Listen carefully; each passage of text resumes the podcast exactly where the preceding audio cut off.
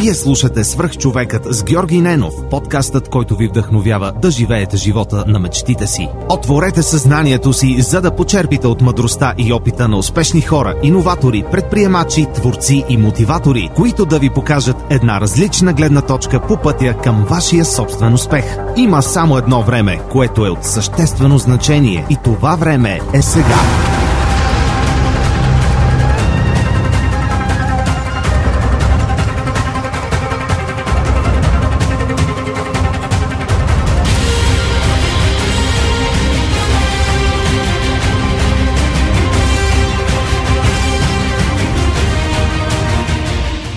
Здравейте, приятели! Преди да започне днешното интервю, искам да ви споделя един имейл, който получих наскоро от Иван Найденов. Здравей, Георги! Пише ти за първи път. Доста харесвам подкаста ти. Открих го преди половин година и съм много доволен на това. Във връзка с мобата ти за обратна връзка за книгите в Storytel, ти казвам, че благодарение на теб се запознах и абонирах за приложението.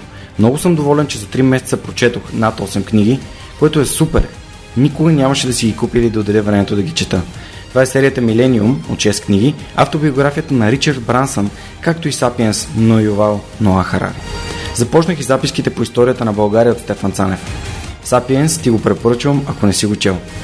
Иван явно е слушател отскоро и не знае, че Сапиенс е една от любимите ми книги. Искам да му благодаря за това, че сподели обратната си връзка за Storytel и това как Storytel и аудиокнигите му помагат да променя живота си към по-добро. А сега отиваме към следващия епизод на Свръхчовекът. Приятно слушане! Здрасти, аз съм Георги Ненов, създател и водещ на свръхчовека с Георги Ненов. Най-вероятно гласа ми ти е познат, но също така е вероятно да гледаш в новия ни YouTube канал Свръхчовека с Георги Ненов. Преди 4 години създадох подкаста като един тест, просто използвайки своя таблет и записвайки епизод с един от най-близките ми хора, един от хората, на които се възхищавам, Лазар Радков от Капачки за бъдеще и Лифт Лифт. Четири години по-късно смятам, че дойде момента този подкаст да влезе и в видеосъдържание. Именно за това имам нужда от твоята подкрепа. Ако знаеш за Patreon страницата на свръхчовека на patreon.com на колона черта Superhuman или пък познаваш хора с компании или бизнеси, които биха застанали за една такава кауза, а именно да разказваме за истинските, вдъхновяващите и успешните хора у нас, моля те пиши ми може да го направиш на Георги at или просто да ми изпратиш едно съобщение във Facebook на страницата на Свръхчовекът. А ако по някакъв друг начин искаш да подкрепиш Свръхчовека, моля те, сподели този епизод с твоите приятели. Благодаря ти и приятно слушане! Здравейте, вие сте Свръхчовека с Георги Ненов. Надявам се, че гледате това видео в YouTube. Ако не сте абонирани към канала на Свръхчовека, моля ви направете го. Знаете процедурата, отидете в YouTube и намирате Свръхчовека с Георги Ненов. А днес имам удоволствие да ви представя Свилен Рангелов от Dronamics. Здрасти, Свилен, благодаря, че приема моята покана и ни прие тук във вашето, ам, как да кажа, производствено хале, там където мечтата за български безпилотен самолет, който е така е, ам, fuel efficient, горивно ефективен, се сбъдва. Благодаря ти много, че прие поканата още преди няколко месеца и сега днес сме тук и записваме, както и за всички тези пред, така, приключения, които имахме преди да започнем. И аз много благодаря. Наистина е страхотно да съм на този подкаст. Аз. А, всъщност, приготвяйки се за, за епизода, ние сте си говорили вече веднъж, а, като mm-hmm. кариера за теб ти си ми гостувал в рубриката Свърх кариера. И не, не е случайно, че днес съм тук, защото вашия стартъп е един от тези ето, вече може би не знам дали е още стартъп, но би трябвало да бъде. Mm-hmm. А, един от тези добри примери в България на хора, които а, произвеждат неща. И то не е какво да е нещо, ами нещо наистина изключително иновативно, а именно безпилот, а, безпилотен самолет, който е създаден с целите да пренася товари до, дори до места, които нямат летища най-вече в държави и континенти, които не са така добре облагородени инфраструктурно, а, и също така да решавате проблема на много скъпия авиационен карготранспорт.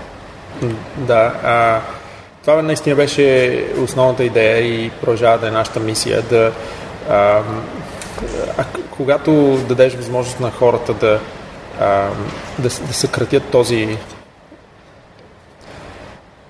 момента плащаш данък за това, че не живееш в голям мега град, където всичко се произвежда.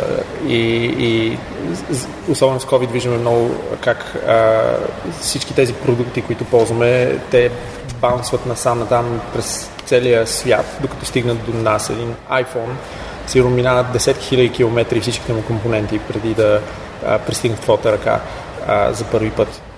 Та, наистина ако България едно време е имала а, по какъвто и ден начин са построени тези пътища, които имат много други държави, все още ги нямат. И това беше наистина причината ние да се насочим към този света на атомите, а не толкова на битовете. Супер. Всъщност аз знам историята, но нека да я споделим отново с нашите слушатели. А, всичко започва като на шега между теб и брати, който в този момент учи в, а, а, Делфт. в, в Делфт, да. в Холандия. Той е инженер, ти си економист, маркетолог и твоето образование е свързано с САЩ, а, а пък неговото с, с Холандия. И във връзка с любовта на един българин към хубавото българско сирене, а, може ли да разкажеш за слушателите? Да. Вярвам, че им бъде много интересно как всъщност се ражда идеята за нещо толкова така мащабно. Вие а, в момента а, имате страхотни нали, инвестиции, които сте привлякли и а, хората могат да, да потърсите да видят в Trending Topics има много интересна статия за вас. А, на Бойко Рамов, инвеститор при вас, а, австрийския фонд а, Speed Invest. А. Speed Invest също така. Eleven също са мисля, че да. първи инвеститор при вас. Да. Може ли да, да разкажеш тази забавна част, която реално прераства в... Тук се намираме в вашето хале. Колко души работят в компанията в момента? М- вече гоним 25. Супер. Да. да. А, значи, то почна... Ние често да разказваме историята с сиренето. А, тя беше, може би, като последната сламка. А, като цяло идеята, така да се каже, си бълбукаше, вреше, нали, чакаше своя шанс да излезе на повърхността. А, още а, в момента, в който видяхме на Амазон дрончетата, които те представиха декември, 1 декември 2013, а, а, и, и тогава представиха своята визия как с малки дронове, които до тогава се ползваха само за снимки, те ще направят а, такъв деливери, който да е почти веднага. Почти веднага. Поръча си нещо, липсва ти, не знам, бира или а, салфетки, сега покрай COVID туалетна хартия, туалетна нали, хартия. да, и ще ти донесе дрона. А, сега, ние, ние тогава видяхме и си казахме, това май няма да проработи поне в България, защото какво ще направи този дрон? Да речем, че боядисан като в цветовете на, на някоя куриерска фирма, но то всеки в България може да си спринтира лепенка и да сложи и да го фалшифицира този дрон. Нали? То дрон, освен това, трябва да ти почука някакси на балкона, на, врат, на прозореца на четвъртия етаж, на блока или на остъкления балкон. Смисъл, няма как да се случи ти да пуснеш някакъв такъв дрон, а, да ти влезе и да ти остави поръчката. Просто за нас а, не беше толкова практичен това идея, като идея за повечето хора в, в света. И някакси го загнездихме в съзнанието си, но и почнахме да експлорваме различни варианти. Окей, добре, ако това няма да е отговора или ще е отговор за една малка част от това, какъв ще е другия отговор? И а, в един момент в процес на разговор, той брат ми вече не учи в Делфт, вече, беше, вече работеше в една фирма за а, композитни части за самолети в Холандия. И нещо в някакъв разговор ми изпълнява в кога ще ми идваш на гости, нали, да ми донесеш малко българско сирене, че тук в Холандия холандско сирене е доста по-различно, не ми допада. И аз нещо казах, бе, какво ме занимаваш? Нали, няма, няма да идвам скоро, просто ако искаш, нали, прати ми някакъв дрон да ти го пратя по дрон. А, и така тази шега, като че ли някакъв чавен, че казвам, добре, може би това е use case, може би нали, има много хора, които а, живеят не там, откъдето са, им липсват някакви храни и после казахме, да, ама това може би не е най-големият use case, ще си направим а, още повече ресърч. И в един момент видяхме, че наистина това, което липсва е а, тази свръзка между големите самолети и малкия, малката баничарка, която ти доставя последната миля. И че големия самолет, като кацне тук на летище София, той а, нали, най-вероятно не го разтоварват веднага на баничарките, а, а го разтоварват на големи камиони. Вече тия големи камиони идват до града, до Пловдив, до Стара Загора, Разград и така нататък. И вече оттам пък тръгват баничарките в по-местните mm. населени места. Та, ние си казахме защо не прескочим тази стъпка и защо просто не направим нещо, което понеже ще е безпилотно, ще скелва много по-добре надолу и да е нещо като летяща баничарка. Та, да, от сирене към баничарки да. Това Понеже аз съм бил съм ангажиран в логистика на Луфтганза техники, горе-долу знам какъв е процеса по разтоварване на, на карго самолети, манифест, манифестирането на а, изобщо на товари, а, всички тези контейнери, които се пълнят предварително, нали, т.е. това се изисква товара да бъде на летището, някакво определено време има, което е минимално за, за да се включи в полета. И това цялото нещо, освен че е бавно, а, наистина отнема много време за разтоварване, описване, разпределяне от хангара в, на летището в хангара на примерно на, на куриера, хангара на куриера, в буса на куриера или на камиона към, към някаква друга локация и така това цялото нещо изисква много стъпки. Вие реално а искате да съкрати този процес просто директно да. отиваш на летището, даваш си пратката, тя се качва директно в самолета и той излита на... Да, и, и, и, и, когато направиш по-малък самолет, mm. когато направиш по-малък самолет, ти можеш да го...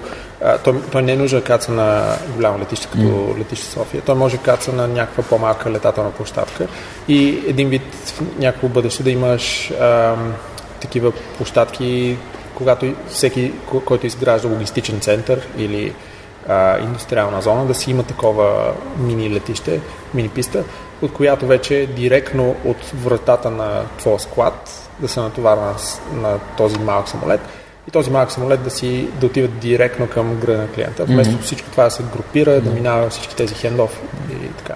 Преди да, да те върна зад в историята и да видим как сте стигнали до тук, а, всъщност проекта ви е за самолет, т.е. за дрон, защото е без, без, безпилотен, да. който има възможност да лети до 2500 км, mm-hmm. а, да каца на летища, които не са стандартни големи летища и да превозва до 350 кг товар. Да. Като а, той няма стъкла, има различна аеродинамика, лети на по-низко, а, по-низко спрямо другите самолети. Общо взето сте махнали всички неща, които се използват от пилотите, за да, за да се движи самия самолет без, така, безпроблемно на, на необходимата височина. Да. Ами, точно така. Значи ние, а, естествено, първата мисъл беше защо не вземем нещо, което а, работи и просто го направим безпилотно. А, и много бързо разбрахме, че това вече е правено още преди 10 на години, сигурно по-назад. Са слагали автопилоти в а, Чесна а, и то такива радиоконтролируеми, т.е. че да може да прави ли се го. В смисъл, и, и, и причината да не летят доставките ни с автопилотирани честни, дори сега, този месец в Штатите пак направиха нещо такова, някакви стартъпи, които са взели страхотно голямо финансиране, за да направят нещо, което е правено преди 10 години вече. Но а, Та ми е, че просто да економик, економиката на това не, не излиза. А, цената на доставка е супер сложна, а, супер висока, защото тия самолети не са правени за карго. Те са правени за хора и не е достатъчно ти просто да махнеш теглото на пилот. Теглото на пилот е какво? 100 кила макс. Нали? а, ти и, и не печелиш кой знае какво. Но също време трябва да носиш цялата пилотска кабина с всички тези части, да ги поддържаш, сертифицираш, да не говорим, че самата, а, самия фюзелаж, нали, тялото на самолета е оптимизирано за пасажери. А, а, а карго и ос, особено електронната търговия, която вече завзема все по-голям пазар от каргото, а, тя е супер лека и обемиста заради всички тия стеропорени глупости, които са вътре в кашоните. И макар и нали, зелената вълна да изисква много по-sustainable решения, обемността не, не излиза, нали, не се предвижда да изчезне. Тоест, много по-обемно карго, което няма как да се побере в този самолет mm-hmm. толкова. И доста по-леко. Да, и доста по-леко. Съответно, ам, ти си една честна, грубо казано, може да пренесеш 4 пъти по-малко неща, отколкото ние за кило, което можеш да... Mm. И, и, и оттам идва едната голяма, нали, един голям недостатък. Другия е просто, че самата машина струва нали, още допълнително сигурно между 4 и 8 пъти повече, отново за, за количеството товар, което ти би пренесъл с нея. А, така че този acquisition cost ти е много висок и, а, и в крайна сметка и поддръжката и, и те се наслагат. Mm. Просто става безумно много. Mm. Това и в Китай са го правили и, не, и са го изхвърлили като идея. А, нали, как казва, в Штатите сега просто трябва да и почнеш от нулата. И ние това го видяхме още тогава, а, преди 6 години, като почнахме и, и решихме да направим такъв clean sheet дизайн. А, сега в авиацията тя е очудващо така емпирична като наука. Имам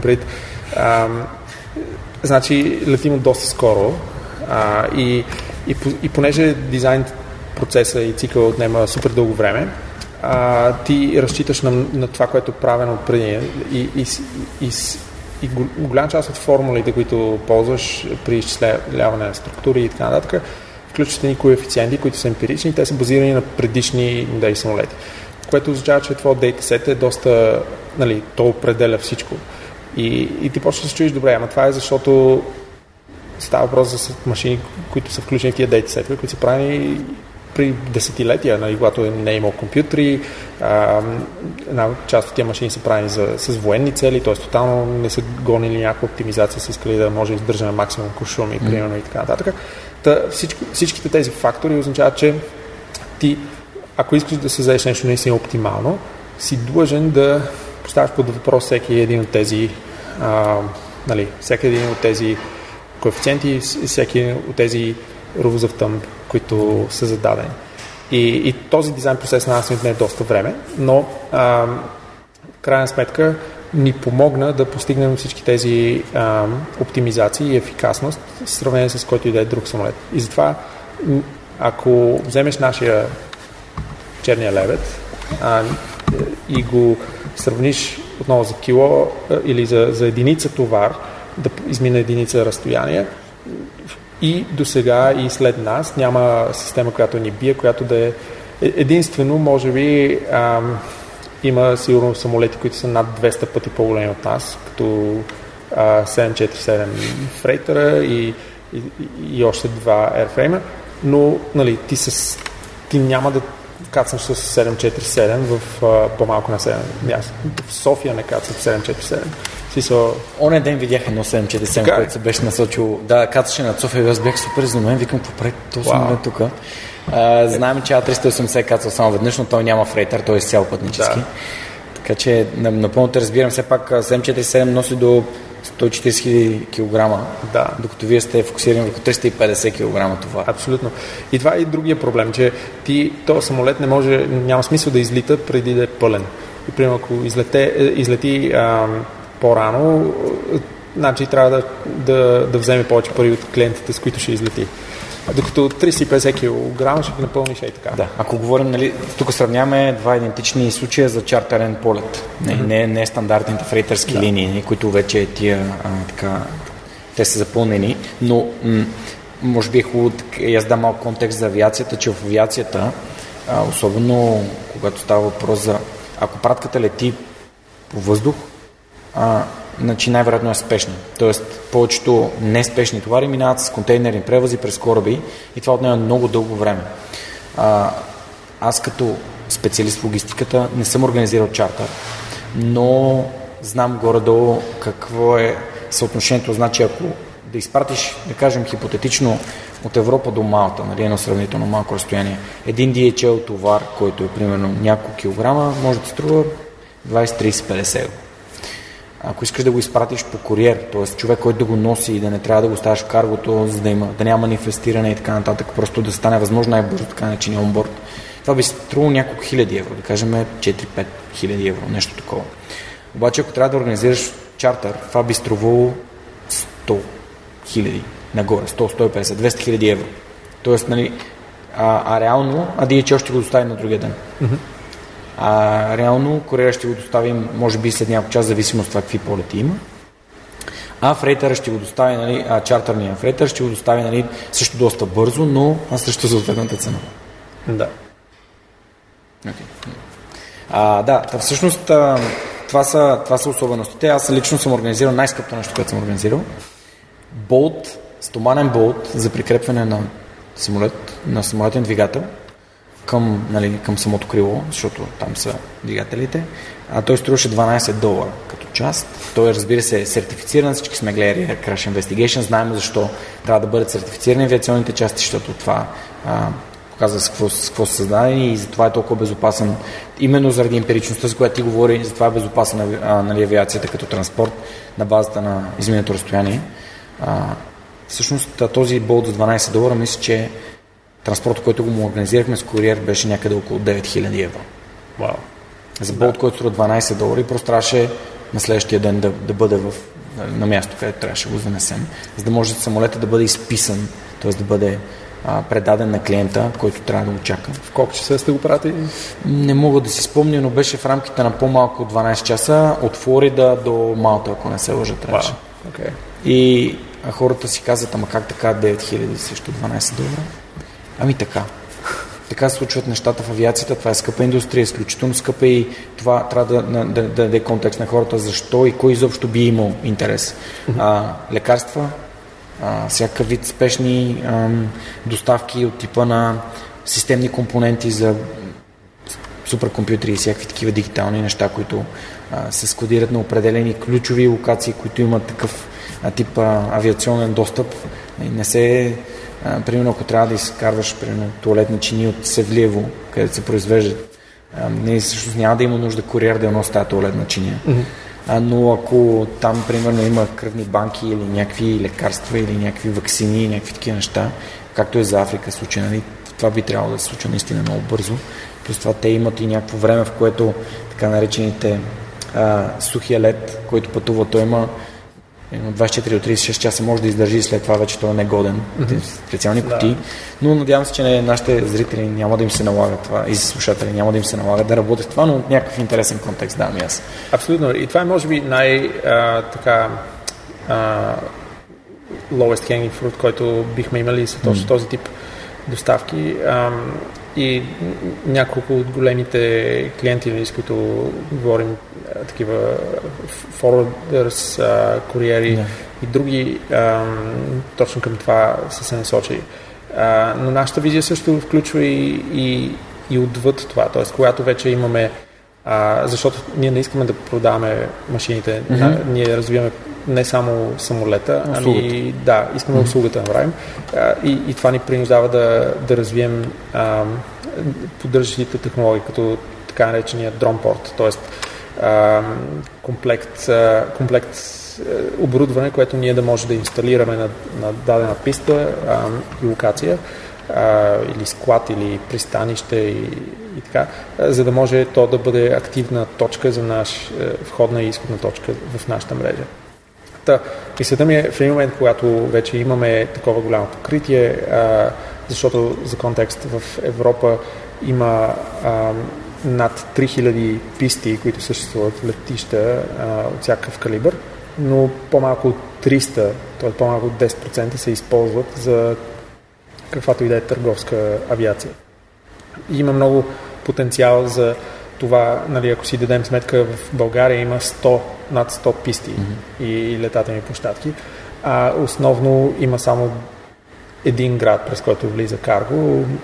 Не мисля, че, че в Варна и Бургас дори Каца, може би. В Горна със сигурност излиза карго там, да. защото се влива най-близо и доколкото аз съм виждал съм дори полети, които кацат на Горна Ряховица взимат, товарят камиони от там. Да, но мисля, че като го разделиш това на, на 7 милиона население, да. става просто, че да. тези летища трябва да обслужат милиони, а реално капацитет, който минава през тях е нищожен на фона това, което би могло. Та мисля ми, когато в някакъв момент имаме тази по-гъста мрежа и може да предоставим тази гъстота, т.е. до всеки областен град в България да има, да има писта и която е свързана с всички останали областни градове в цяла Европа. Така ще може да имат директни полети между, нали, между а, Севлиево и Манхайм, нали, което го няма в момента. И, и, и тогава вече ще стане много интересно и цената ще падне драстично и ще може да постигнем нещо типа на, в рамките на няколко евро за същия ден. Тоест, сега не знам дали за туалетнични ще излезе сметката и тогава, но определено ще има много по-широка гама от продукти, които са дори, а, нали, дори замисли се толкова много фирми, които трябва да поддържа дистрибутори и складове в цяла Европа и ти трябва да имаш в 28 държави а, да имаш дистрибутори или тебе. Комплексни са причините да го правиш, но една от причините е за да може винаги да имаш инвентар, за да може клиента в Германия да не чака. Е, да, ама ако ти може от една точка в цяла Европа да го сервисваш същия ден, за какво си толкова какво си 28 дистрибутора, 28 склада и то много повече от 28 сигурно, защото ти ще имаш един в София, един в Варна. И тази централизация може много по-добре да се получи, когато имаш тези артерии, които ние целим да изградим. Но това е нали, следващата стъпка. Супер. Добре, да те върна да. в самото начало. Ти всъщност си от София, възпитани си на Американския колеж. Да. А, може ли да ми разкажеш всъщност как в колежа, как реши да, какво образование реши да, да преследваш, а след това как замина за САЩ, всъщност как ти ли си избра точно това да учиш или просто какъв е целият процес от към образователната част, която те отвела до тези супер интересни разговори с брати на тема идеи и а, как mm-hmm. можете да, нали, буквално как един а, така, анонс на Амазон на вас ви хрумва тази идея, която 6 години вече преследвате и доколкото знам поверието и обещанието, докато не го направите, ами няма да си сбърснете градите. да. А вие мразите да, да имате гради. Ние, ние мразим, продължаваме ги мразим. а, колкото и да се свиква до някакъв начин, до някакъв момент, пак е, няма търпение ги махнем. А, да, значи а, майка ни е учителка, баща ни е журналист и е бил учител преди да бъде журналист. А, така че и сме от такова семейство, където образованието винаги било на първо място и а, сме отрасни това, че то е най- най-добрата инвестиция. А, майка ни също преподаваше в американски колеж и това беше а, възможността ние след като а, минахме, нали, изкарахме изпита там, а, да можем и да си позволим, тъй като а, деца на учители, а, за тях имаше стипендии и без тези стипендии ние нямаше да можем да учим там. А, през а, това, което беше американски колеж, а, беше страхотна школа и продължава да е. А, надявам се, COVID сега не съм следил много, но си представям, че може би удря изцяло образованието, пренарежда нещата, но тогава, а, за тогава мога да говоря, че много се поощряваше, а, понеже учихме и по българска, и по американска диплома, т.е. някои часове а, са малко по българския стандарт на образование, други са доста по-отворени, примерно английска литература, постоянно много интерактивно, а, играеш някаква мини пиеса, а, работа, нали, групови работи, постоянно презентации правиш и така. Не е само да станеш, нали, да издекламираш урока. Не, и в другите предмети не го е имал, но примерно поощряваше се много тази креативност, participation участието. Извинявам се за чуждиците, още ме държат тогава. А, и, и така. Та, това беше много цен, цен, ценен мироглед, който те ни възпитаха а, и, и сме страшно благодарни за това, защото а, рядко сме се замислили нали, за а, това, че абе, това няма да стане. Нали. Това ви показва, че всичко е възможно. Но... Ами, по-скоро, че ще си сигурен, че няма да стане, едва след като си го пробвал. То може да не стане, ние не сме богове, а трябва, но просто докато не знаеш, че си дал всичко от себе си по темата, ам, можеш ли да зачеркнеш това, че би могло да стане? Ако наистина нали, ти се занимава и искаш да стане. Та, а, в последствие аз заминах да уча в Штатите и там си избрах специалност економика. Заминах в Дейвидсън, който е малък колеж в Южните щати. Колежа на Стивън Къри. Колежа на Стивън Къри. Стивън Къри беше два випуска под мен. А, и, и, и така, той а, ходеше с една моя приятелка позната, която, а, да, та, Която сега му е жена. Не, не му е. А, okay. Разделих се. Аз знам, знам че гаджето му е от, още от колежа, затова реших, че е жена. Ами, е, значи, си се значи към края се... Ага. Okay. Да. Не знам, аз, нали, понеже той, той, той, той, по-малък нали? от мен и аз завърших по-рано. Той не знам какво е стало там след година. Той ми, той, всъщност той ми върна а, любовта към NBA, защото по-на време бях спрял да следя изобщо, но след като, може би 2016 съм гледал някакъв репортаж за ам, за Стев Кари бях такъв Вау, наистина, наистина бях впечатлен. Да знам Дейвидсън, но... Да, Дейвидсън е... А, наистина, и Стеф, и Стеф Кари а, така въплощаваше Дейвидсън. Тоест той, той мисля, че си е бил такъв и преди там, но самият Дейвидсън беше университет, където там има а, ориентейшн е три дни преди да почнеш първи учебен ден. И а, на третия ден, неделята, а, всички се обличат там костюми, а, официално обличаш, а, се обличаш и отивате, той е малък колеж, 400 човека ви пускат. И всички 400 човека минавате през аудиторията нали, там, на сцената и подпи, слагате подписа си пред пълната зала, че се подписвате за кода на частта. Кода на частта в Дейвидсън е а, нещо много странно за нас, като чужденци, нали, там. А, защото той беше, казваше, а, нямаш право да, нали, а, т.е. обещавам, че няма да а, няма да крада, няма да лъжа за official college business а, и няма да а, лъжа, нали, в, няма да cheating, да. Нали, няма да лъжа там в писмени да работи mm. и да, да мамя в а, академично. И, и така, и ако знам, че някой е нарушил тези правила, съм длъжен и ще го а, издам, иначе ще следвам същите наказания, каквито и той. Така. И това, не знам при колко десетилетия си го извоювали или си го внедрили, но това заместваше едва не почти целият правилник в университета и всичко се градеше на това. Това им беше някаква мини-конституция за това. Това беше причината да няма квестори. Ти отиваш и на който и да е изпит, професора си дава това и си излиза от стаята. Смисъл, дава ти теста, даваха се тестове да много редовно ти ги дават take home exam с, и даже ти казват open book, т.е. може да си четеш това. По-интер... А, това е лесното, нали? Смисъл, това и в други университети. Да. По-интересно беше, че даваха take home exam, който е closed book. И имаш една седмица. Той ти го дава вторник и следващия вторник ти му връщаш и той ти е казал, имаш право на 2 часа и половина за този тест, не повече, и нямаш право да отваряш учебници, нямаш право да гледаш в интернет, няма такова. Да, но ти имаш нали, цяла седмица, как той ще знае, че ти си отишъл прямо в а, своята си стая в общежитието и че не си си отворил учебника да си попълниш отговорите.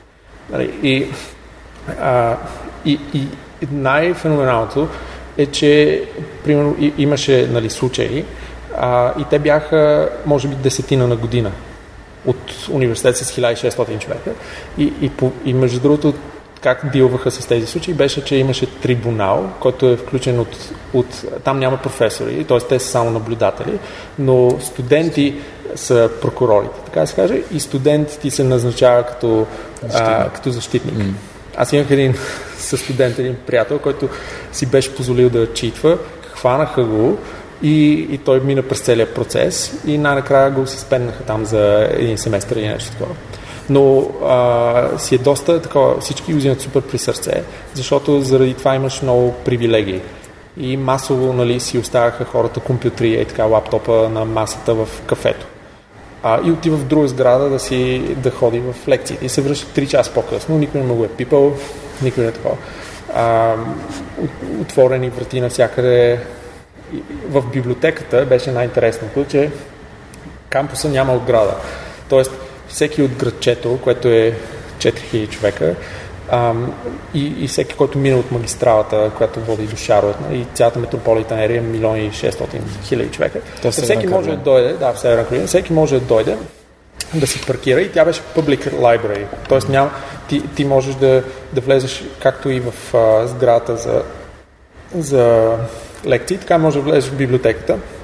И библиотеката а, не си, не, като си избереш книга, имаше 500 хиляди книги, като си избереш книга, не отиваш да кажеш, ето аз съм а, свилен, ето е моята mm-hmm. библиотечна карта и така. Не, ти си излизаш. Взимаш си книгата и си излизаш. Да. Смисъл, т.е. можеш да, а, да, да си, нали, можеш никога да не я върнеш, а, може да, нали, да не я репортваш, просто и, и от 500 хиляди книги те губеха по 10 на година. Най-вероятно просто наистина забравени или някъде да. за, за загубени книги. Да. Не, не... И те нямат абсолютно никаква идея, нали, смисъл, дали ти си взел нещо и, и такова. а, беше абсолютно пожелание да отидеш и се обадиш и да кажеш, ето аз взимам сега тази книга, тази книга е в мене, ако на някой му трябва, търсете ме, иначе ако не ще я върна там след месец. Вау. И какво те научи това? В смисъл нещо даде ли ти, което да използваш до ден днешен като, като подход? Ами, като... То бяха два свята, защото в смисъл, като се върнеш тук на вакансия, значи отиваш там и не си заключваш вратата. Хората не си от... затваряха вратите в общежитие. Си минаваш по коридора и гледаш на всички разхвърлени нещата с портмонета, с такова един куп. После се връщаш за вакансия в България и тук три ключалки, пет резета, решетки на прозорците за всичко. Говорим. И, и си даваш сметка, че това там е някакъв бъбъл дава ти представа и, че света може да е много шарен и че някои такива неща, дето хората си казват, абе, то е утопия. Не всичко, дето хората си мислят, че утопия е непостижимо. Нали, очевидно, че те там са го постигнали и, и до момента, ако ти отидеш в Дейцън, можеш да отидеш, си паркираш, да отидеш в библиотеката. Можеш, единството, което имаха, беше аксес контрол на, на входа на всяка сграда общежитие. Но понеже е Южна, е, Северна Каролина и, и южняшки щати, хората са много приветливи и много често ти отварят, ти оставят вратата, нали, като си, те си влизат в сградата и, ти, и те пускат. Те не те познават. Изглеждаш, нали, прямо тяхната възраст и е, какво си.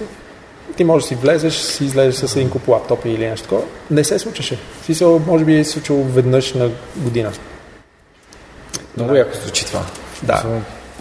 И отново, без огради, без такова. Ако хората, това много ме научи, нали? Ако хората искат да живеят по определен начин, с определени правила, може да се създаде някакъв такъв социален договор, при който и, и, и другото беше, че това, това наистина те освобождава от притеснения за един куп неща. Целият този фрикшн, който ти имаш към security. Mm-hmm. Сега покрай, а, покрай това, което правим в Dronamics, се налага пътуваме много. А, това пада най-много върху моя екип и, и върху мен. Миналата година сигурно съм пътувал не знам, стотици дни, буквално. А, не съм ги броил. Просто защото, за да расте бизнеса, нали, България е супер за разработка, но клиентите са навсякъде друга. Та, а, има огромна разлика, когато отидеш в държава, където постоянно трябва да се озърташ за от гледна точка на сигурността. Бразилия и а, Мексико. Е, да, един куп а, държави в Африка и и, и така нататък, които просто си дава сметка колко сме а, тук в България а, някакси късметли или нали, колко е добре, защото и тук има престъпност, обаче хората нямат представа какво е навън. И, и, и то може да не се случи, може да не ти се случи, но самият факт, че ти трябва постоянно да, да не си показваш телефона, да не си такова, да не те видят, че имаш телефон. Всеки знае, че имаш телефон. Да. И за 21 век, е, дори навсякъде имат телефони. Но това, че ти трябва да се пазиш и такова е супер когнитив лоуд и супер фрикшн, който ти а, спира развитието. А, за две неща искам да добавя към това, което ти, ти сподели. То звучи много, много така ам, непознато за хора, които наистина не са били там, но аз мога да си спомня как като ученик мен ме джобиха да. в младост а, на пътеките на, на, на wow. моят едно и ми взеха локмена и всъщност а, аз като ученик се бях научил, когато пътувам в автобуса, дори бил съм свидетел на как двама джипчи се качват, този, който бърка и този, който го пази. Mm-hmm. Този, който го пази, обикновено гледа някой, който има видимост към другия. И а, аз тогава, като бях на вратата на 7-2 и спомням как този застане и така ме гледаш през цялото време. И през другото време, нали, другия така да събираше каквото може и там едни хора реагираха и ги изхвърлиха от автобуса. И на спирката имаше полицаи, защото имаше Левски ЦСКА. Това се случва на спирката на националния стадион нищо, полицайите не реагираха изобщо, но аз наистина в автобусите обикновено е така пътувах с ръце в джубовете, тук ми е портфел, тук са ми ключовете. Примерно и ги държали телефона, въпреки че съм имал някакви скапани телефони, нали, като 8, 9 и 10 клас. А, и, и, и, съм имал този страх нали, да не си губя веща, някой да не ми ги открадне. Никога на никой не ми, освен този лукмен, нали, не съм бил а, жертва на обир. Но а за Бразилия исках само да кажа, а, че миналата година, доколкото спомням, екипа на, на, на, на Мерцедес в Формула 1 в Рио де Жанейро, където им е пистата за Формула 1, бяха ограбени, въоръжен, нали, въоръжен обир върху екип от Формула 1. Не да кажеш нормални хора си вървят по улица ми. Екип, това е екип от Формула 1, не, не са случайни хора. И ги бяха, бяха ги обрали там. Буквално излизат от пистата и ги бяха обрали. А, имал съм гост в подкаста, който ам, той беше регионален менеджер на, на Револют за България. Ед, а, Ед е много як. Ако не сте гледали и не сте слушали епизода след Светанов, а, направете го. Той е изключителен, много готин, а, с пиар се е занимавал с много интересни неща. И той ми разказваше как е, как е отишъл в Бразилия, а в един град си му казали, окей, първата седмица просто сваляш всичко, оставяш къщи телефони, всичко, нищо не трябва да има в тебе. И почна такъв да си ходи без златни синдирчета, без нищо. И горе-долу ходи така, може би една или две седмици, това е по спомен. И след това хората свикнали, че той е, той е бял, но той е там. Той е един вид, той там живее, след като е бил толкова дълго време там. След това вика телефони, портфели, говоря си на улицата с телефон, няма проблем, хората вече ме знаят, че аз съм местен. И това беше много така интересно, но ам, друга история, тази ам, Ирина Софранова, гостенката ми от 202 епизод, ако не се лъжа, която също е живяла и обикаляла света и ми разказваше за история в, мисля, че пак беше в Бразилия или в Мексико, където тя е на една пресечка от хотела си и някакъв човек и вижда, че върви по улица, където се кали да не върви и казва, чакай, нека те закарам. Тя казва, тя е еднопосочна улица, трябва да обликуваш половината град. Не, не, повярвай ми, по-добре те закарам. Нали? И а, тия неща наистина случват. Така че да. ние тук в момента, колкото и да, нали, се борим срещу някакви неща, а, имаме безопасността да се движим дори през нощта, съвсем необезпокоявани и да се разхождаме и виждаме нон-стоп хора по Цареградско шосе, примерно вечер след 12 часа, като няма автобуси, които ходят на някъде. Да, не, аз, за съжаление, има все пак, нали, може би, квартали, а, нали, грове, часове на деня и така нататък. Аз имам познати, които, за съжаление, са били жертва на престъпления, но а, процентно е просто толкова малко в сравнение с толкова много места, че а, нали, това е което ни е дало тази нали, някакси вътрешна сигурност. То е като, като state of mind, не, не просто външно състояние. А, не, не знам, аз сега покрай протестите блокират кръстовища на много места. А, няма го разбрано, мисля ми, че много места а, след а, там, като падне здрача дори през деня, а, има, примерно в Южна Африка, често като ходим да. и на такива места. Да. Има определени кръстовища, където знаеш, че а, ще направят някаква блокада, ще ти вземат колата, може и по-лошо да стане за тебе. А, така че, наистина, да, трябва да знаеш и маршрутите и, и, и примерно Google може да ти каже а, откъде е най-пряко, но не може още да ти каже откъде е най-безопасно. А, Примерът на Ирина беше за Южна Африка, сега, се, сега да. спомних. Колко сещам в Кейптаун. Имам някакъв спомен, че да. в Кейптаун.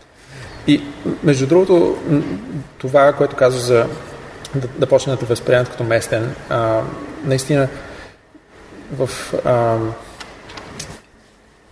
и, и, и, и в България не винаги е било толкова, а, толкова безопасно. Било и много по-безопасно, а, но е било доста по-опасно. Мен много ми се иска във всички тези а, дестинации, там безработицата е адски висока. И, и аз неминуемо го свързвам с факта, че а, тър, глобализацията до някаква степен агрегира определени ресурси на определени места много повече, отколкото на други. И най-вече факта, че сега с интернет имаш възможност ти като ма, а, нали, млад а, изгряваш предприемач да си промотираш твой продукт на целия свят. Според мен това е уникална възможност, което не е също преди, нали, преди 50 години. А, тоест ти имаш шанса да се измъкнеш от, а, от недоимъка, който, на който си обречен заради дестинацията, която си, заради града, в който си избрал да живееш, а, нали, региона, където си принуден или така нататък не всеки има тези шансове да, да мърда както нас. Но мисля, че ти можеш да го, можеш да го маркетираш, можеш да си събереш плащането вече, но да го транспортираш ще ти ударят кожата. А, и, и това е основното, а, което ние се опитваме да направим. А, тази, този нов вид търговия я виждаме като един голям а, enabler, а, един голям фактор за, за економическо развитие и някакси уравновесяване на, на това. Защото в момента повечето хора са принудени да живеят там, където работят, а не там, където искат. А, и това е историята на всеки по-малък град. Mm-hmm. Ние тук го наричаме изтичане на мозъци, основно от България към това, но има изтичане на мозъци от по-малки градове към София. А, и, и това, както го има в България, го има навсякъде по света. А, докато ако сега, особено както видяхме с корона кризата, че има много работа, която може да се върши дистанционно а, и видяхме как много хора почнаха да се връщат от чужбина, а, това вече, ако и атомите можем да ги направим да се местят, това вече ще реши всичко. Да, аз тук ще ти задам въпроса как, какво научи от COVID, от пандемията, световната пандемия и какви, какви уроци можеш да споделиш с хората, които гледат и слушат в момента. Аз искам само да кажа, че аз виждам възможностите в нея, не само ограниченията, защото наистина това много бързо позволи на българския работодател и изобщо работодателите в България, не говоря само българския и, и международни, да кажат на хората, окей, останете си вкъщи. Знам за много компании, които са home office поне до края на годината, и което е изключително дълъг период при условие, че те самите като компании казаха, а не, как така, home office, не, не, не можеш да работиш от вкъщи, имаш някакви изключения, примерно един, два, три дена месечно, а изведнъж а, имам приятели, които буквално се върнаха от Америка и от а, Германия и си работят тук сега, продължават да си получават заплатите в, в тия държави, а, което нали, реално прави а, всъщност а, парите, които в момента се вливат в България, де, там сигурно продължават да плащат найеми и такива неща, но това е нищо в сравнение с нали, цялостната цена на живот. Така че а, определено виждам и възможността. И, и се радвам, че ти го, че ти го отбеляза да... Всъщност, какви, какви уроци получихте? Ами, значи, а, от... Аз пътувах в... Аз бях в Китай януари месец и общо взето няколко дни след като си тръгнах, а, буквално следващата седмица, бях част от една делегация тук от, а, от българска страна организирана. Бяхме в Бейджинг. А вие сте били с Беско? А, мисля, че и там имаше. Да, okay. да. И, и, и това беше точно средата на януари, 17 от 20. Върнах се тук и на следващия ден едва ли не затвориха Лухан. А, така че аз още докато бях там, бях чел малко за този вирус. Като а, си дойдох, имахме още едно пътуване и вече като се върнахме на следващата седмица от него, а, споделих с екипа моето притеснение, че това може би ще е по-голямо, отколкото е такова. Първоначално не всички бяха на същото мнение и си това, това, Точно нали, то, това беше януари още. Да. Смисъл, изобщо не се говореше за затваряне и за такова. Ам, и, и някакси ам, аз съм от по а, така а, от по-предпазливите в екипа и затова а, и, и затова реших просто да си направим един такъв мини штаб. Още вече като, като видяхме, че тук и в България ще става а, криза.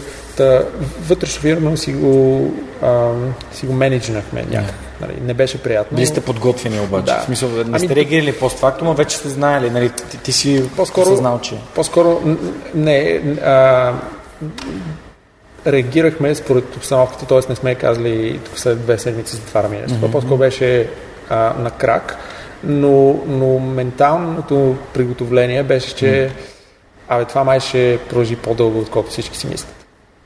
А, и, и, и, и че просто не е нещо, което да можем да изчакаме да видим къде ще задуха вятъра, а, а по-скоро добре, а, ще трябва да преглътнем, че всичките планове, които сме имали за определен работен процес и така нататък, ще, просто ще трябва да, да ре, ревизираме. Сега в момента а, нали, имаме тестове, тестваме се всяка седмица, а, не е особено приятно, но пък а, когато се тестваш, пък после знаеш, че не представляваш риска за останалите. А, за нас като нали, производствено, така да предприятие, да работим ремонтли не е вариант за целият екип, за някой от нас е. а, и си имаме протокол, нали, по който се работи.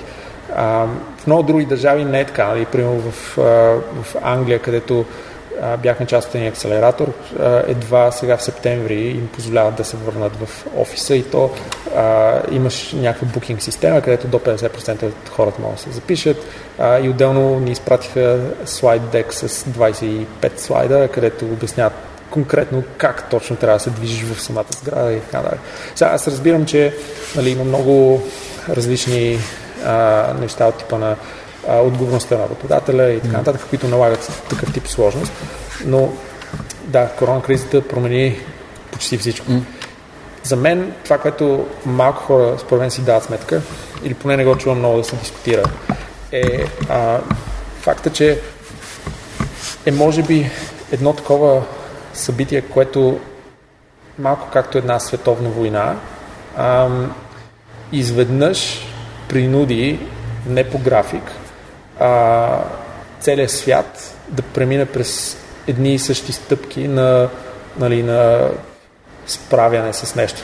Тоест, а, и, и, и се създава в момента, което според мен е много интересно и ще почва за много интересни неща, които ще се случат в бъдеще, но изведнъж а, сплеска света още повече, защото а, този начин на живот на човек в България и начин на живот на човек в Китай, начин на живот на човек в Швейцария и на такъв в Африка е един и същ. Ти трябва да следваш нали, изолация, трябва да ходиш с някакви маски трябва, и, и, и по-скоро адаптирането на човека беше едно и също като последователност. А, оплахата, а, притеснението за децата, а, обучението на деца в а, нали, от дистанция, което означава те, ти си работиш, те са също на, на някакъв кол, да става някакъв хаос, нали, защото не всеки има 10 стаи и така нататък.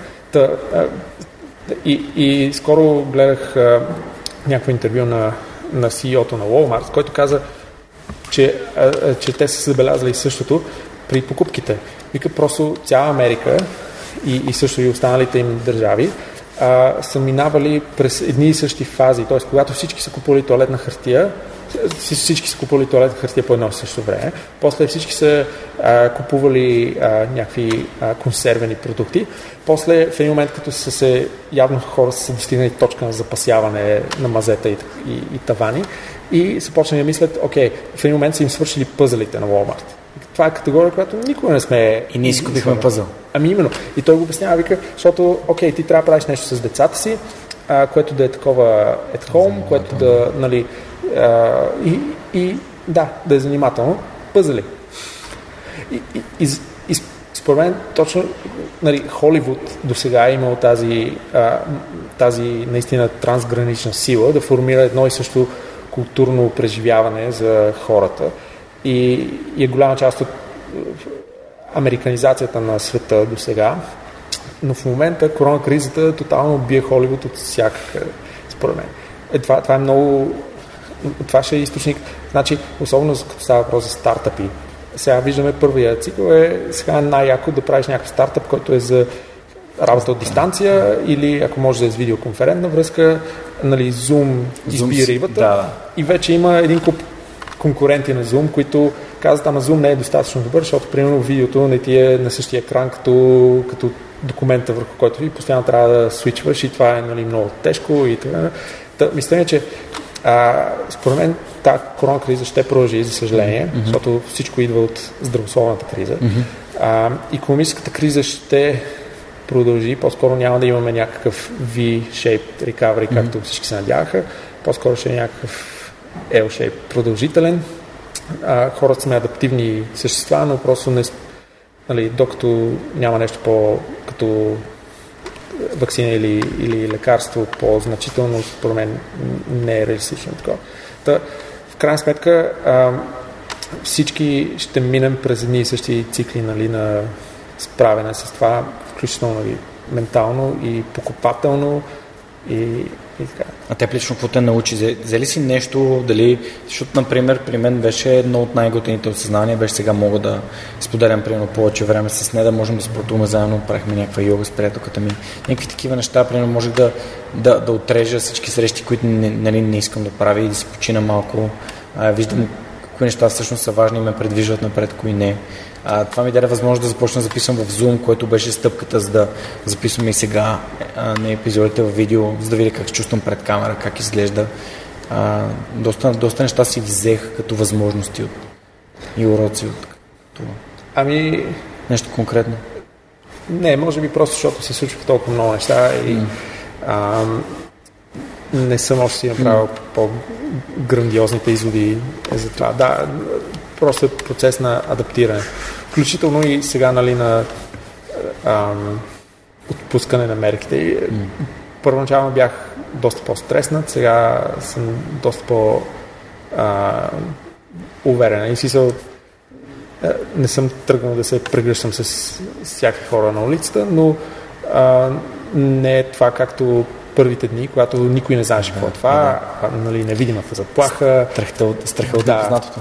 Кихне някой нали, 20 метра и изведнъж да, смисъл, вече да, да, да абсолютно. Да. Всъщност хората не, не, не го осъзнават, но а, мозъка, неговата функция основно е да оцеляваме и когато има нещо непознато за нас, то е заплаха.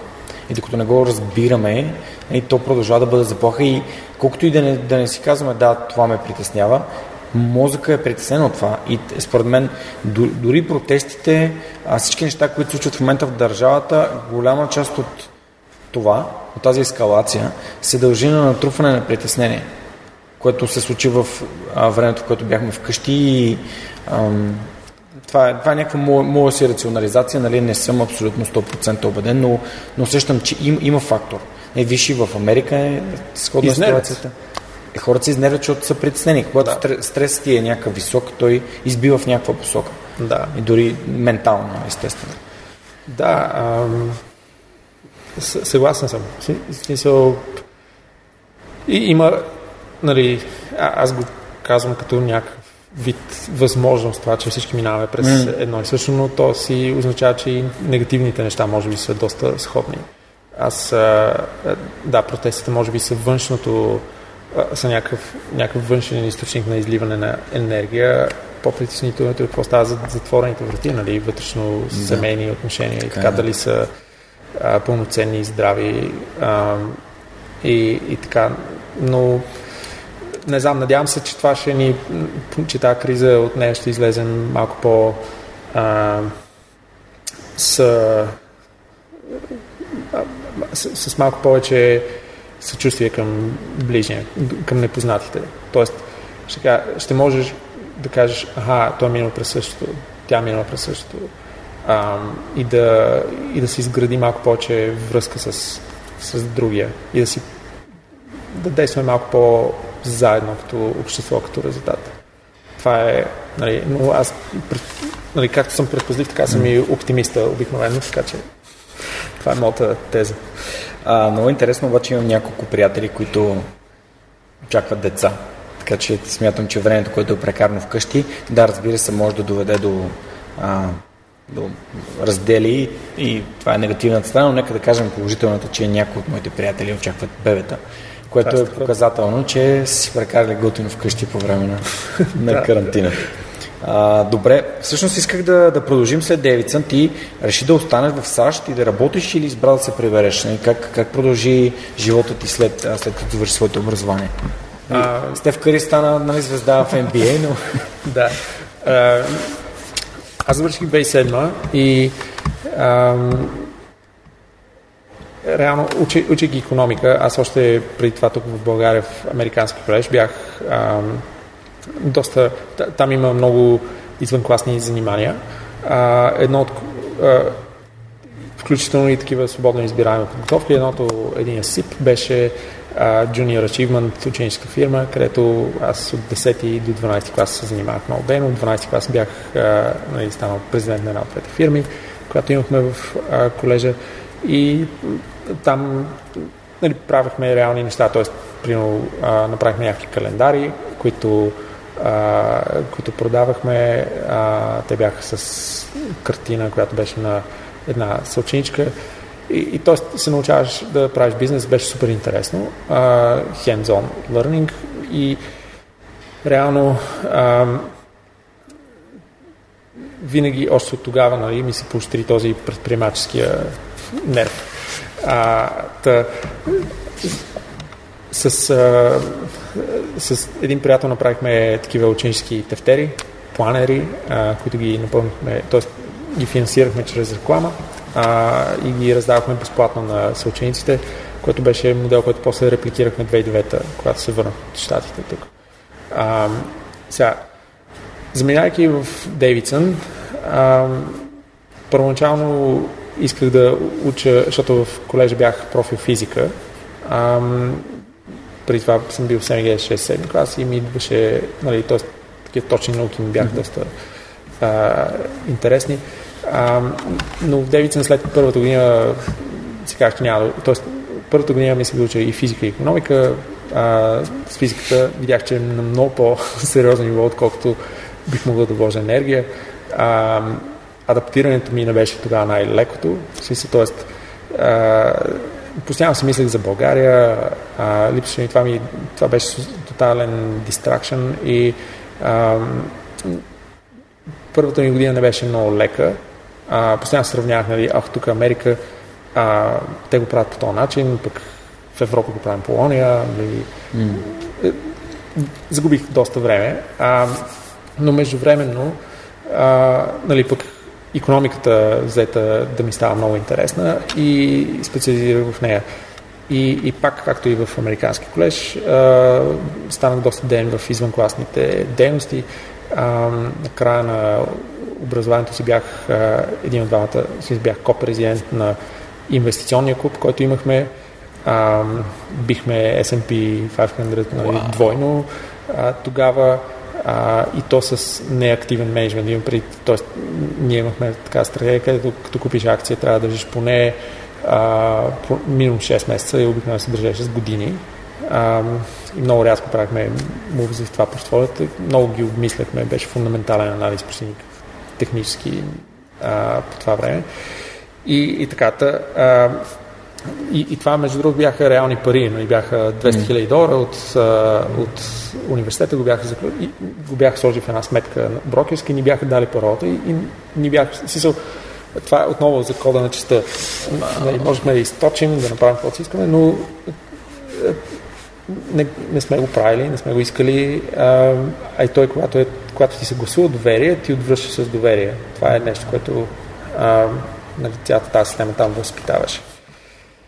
И а, защото доверието е вид уважение. Доверието е аз вярвам, че ти не си този 1%, който би а, се нали, би се възползвал. А, аз вярвам, че ти можеш да бъдеш повече и че ти вече си повече. И, и това е доста така empowering.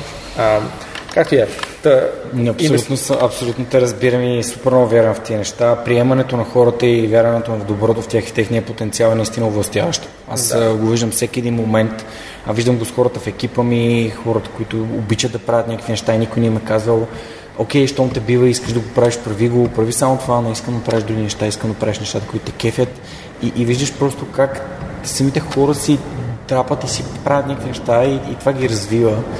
И аз самия съм човек, който супер много вярва в доверието и в това, че винаги започваш с пълното доверие, а не с нулевото доверие и трябва да изграждаш доверие към някого. Казваш, аз ти имам доверие. Знам, че ти ще се справиш, знам, че ам, и вече живота ме е научил да, да гледам на, за действията на хората, защото нямам код на честа с всички. И вече започвам, нали, радара ми е, ако, ако видя действия, които не съответстват на нещата, които сме си говорили, или действия, които просто да. Те, те са ми обикновено, добре, червен флаг. Окей, добре, червен флаг и накрая вече си кажеш. Да, да. Ами, така е, да. А, просто е, когато видиш нещата от тази друга перспектива, може да, и, и когато я пробваш, а, може доста позитивно да бъдеш изненадан. И го препоръчвам нали, за тези, които още не са си престрашили да мислят по този начин. А, просто го пробват. А, тук в всъщност една от, една от работите, които имах после след а, като се върнах, беше в една компания, правих а, сокове, а, такива чист а, Think Fresh казваше, 100% натурален. Това беше даже натурален, беше фреш, който просто бутилирахме. И, и спецификата на продукта беше така, че понеже не се пастеризира, нали, за да не се изгубят нутриентите и така нататък, т.е. той има а, shelf life от примерно 48-72 часа. И каналите за продажба, един от тях беше да слагаме а, такива ходилници в, а, в фирми. И идваме в понеделник, зареждаме го, в сряда идваме и събираме парите и зареждаме с новите, а, с новите фрешове, махаме старите. Като, понеже тогава не ползвахме вендинг машина, реално беше на а, нали, е, решихме точно така да, да сложим една котийка, нали, това беше едно нещата, с които аз доста се борих, да, хайде да сложим една котийка и хората просто си слагат парите. И примерно фреша не беше ефтин. Лев и 90, нали, една кола ти струва двойно по като голи ти струва двойно по-малко, четири пъти разлика. А, и, и хората а, си почти винаги събирахме повече пари, отколкото хората са консумирали. Първоначално си го обяснявахме, че може би нали, някой, защото то като е отворена котия, то не е касичка one way. Всеки може да отвори и да, да вземе там. И по, по едно време почнахме да си мисля, те може би, защото някой път, нали, като 1,90, той няма какво да, да си вземе, нали, няма монетки вътре, то остава 2 лева, или остава петица, си взима само, не си взима един, взима два фреша. А, и така, но, но понеже се случи толкова консистентно, а, в един момент просто разбрахме, че ми не, те просто хората не искат, нали, дори когато никой не ги гледа, защото сме знали нали, сега, дали в този офис плейсмент е някъде, където има камера, дали е в отворено пространство, дали е в някаква кухня и така нататък. Може би само с една-две фирми сме имали проблеми, но там може би където и да, сложиш машината просто... И, и то да речем, че е имало примерно един bad apple, защото а, защото, да, защото, защото липсаха всички пари. Тоест, може би човека се е научил кога идва нашия нали, mm. и, и просто взима всичко там, защото чак пък никой да не остави нищо, няма. Но то, това е също пример, че дори нали, че тези неща за код на частта и за доверие и такова не са фантасмагории в Америката, еди какво си, по филмите и така нататък. Хората в България са страшно честни. И, а, не знам дали са честни през цялото време, надявам се, но учу, е, просто наистина окоръжавам всички да, да си правят такива, такъв тип, даже не експерименти, но да, да придобият този менталитет или майндсет, че а, подозрението няма да доведе до... Смисъл, като подозираш някой, ще, ако и, или ще грешиш, което е тъпо, или, а, или ще си прав, което това ще ти донесе наслада ли? Смисъл, от това ли ще черпиш наслада своя живот? От това, че си каза, аха, аз бях прав, че то няма нужда да се вярва. Та, как ти е? А, мисля, че това с кодовницата е нещо, което дори като няма код, хората много често си се движат с такъв код и, и, и това е обнадеждаващо за България. А, ако искаш да се върна за Девицен, да, там а, обикновено пътечката беше да учиш економика, като учиш економика, после отиваш да работиш в инвестиционна банка или поне там се бяха насочили всички. Дейвизън е до Шарлот. Шарлот беше втория най-голям банкерски град, тъй като Банка в Америка, Лаковия, тогава, сега в Сварго бях базирани там. А, и, и съответно нали, на Уолл Стрит, където пък не беше толкова познат, а, нищо, че е много добър университет, просто там обикновено взимат по от северо-истока както е. И а, ходих по пътечката си интервютата. А, в един момент обаче един приятел със студент, който е по-малък от мен, съответно му оставаше повече време преди да завърши, и той е от Марокко и каза, а, знаеш какво, тук със семейството ми имаме бизнес да изнасяме мебели в Франция, а, искаме да, да пробваме и тук в Штатите, а Северна Каролина, реално там 60 мили от Шарлот е центъра, където а, си се правят най-големите трейд шоута за мебели. Въобще е сърцето на мебелната индустрия в Штатите е Северна Каролина. А, по традиция и, и беше добра, добър бичхед за тях. Та, а, понеже той му ставаше време да завършва още две години и каза, искаш ти да нали, трябва ни някакъв general менеджер тук да а, сетнем компания, да а, вкараме продукти, да намерим байери. Целта беше wholesale, а, не е друго, извинявам се, mm-hmm. а не е друго да продаваме. А, такива по а, висок клас мебели, правени от Марокко, обикновено на ръка, а, ковано желязо, дърворазби. Това е да предавано от, от а, на висок клас мебели, ръчно, да, ръчно направено. Да, да, да. Което са доста разпространени в Марокко, също така, но нали, качеството им е доста високо и, и така. И всичко, това беше супер възможност. Тоест, а, нали, не е като да получаваш 120 000 долара а, в инвестиционна банка, но и там бачкаш 18 часа, на, на Абсолютно, на да. Имам приятел, който работи на Уолл Стрит и в момента работи в Apple Сан Франциско, защото да. и той от колежа също така. Да. Ами и много от моите нали, приятели така направиха. И, и което си е абсолютно а, нали, viable а, път. Просто аз тогава си казах, абе, наистина ли толкова го искам това с инвестиционна банка или може би това ще ми е малко по-интересно. И за себе си, познавайки се, а, реших, че може би това е някакъв шанс, който имам да натрупам известен опит. А, и затова направих и така. Тоест, станах general manager на тази компания там в Штатите. Проблемът с цялата история беше, че това беше, нали, аз завърших, ние го сетнахме точно когато завърших, а, че това беше май 2017 а, и малко след това ни тък му вкарахме... Май 2007. 2007, да, извинявай. Okay. Май 2007, тък му а, вкарахме първите контейнери, я, организирахме първи срещи с байери, първи сделки и така нататък. И точно така. Пукна се балона. И, и кое е това, което първо, първото, което хората спират да купуват? Мебели. мебели. И то най-вече хай-енд мебели от, от други границата.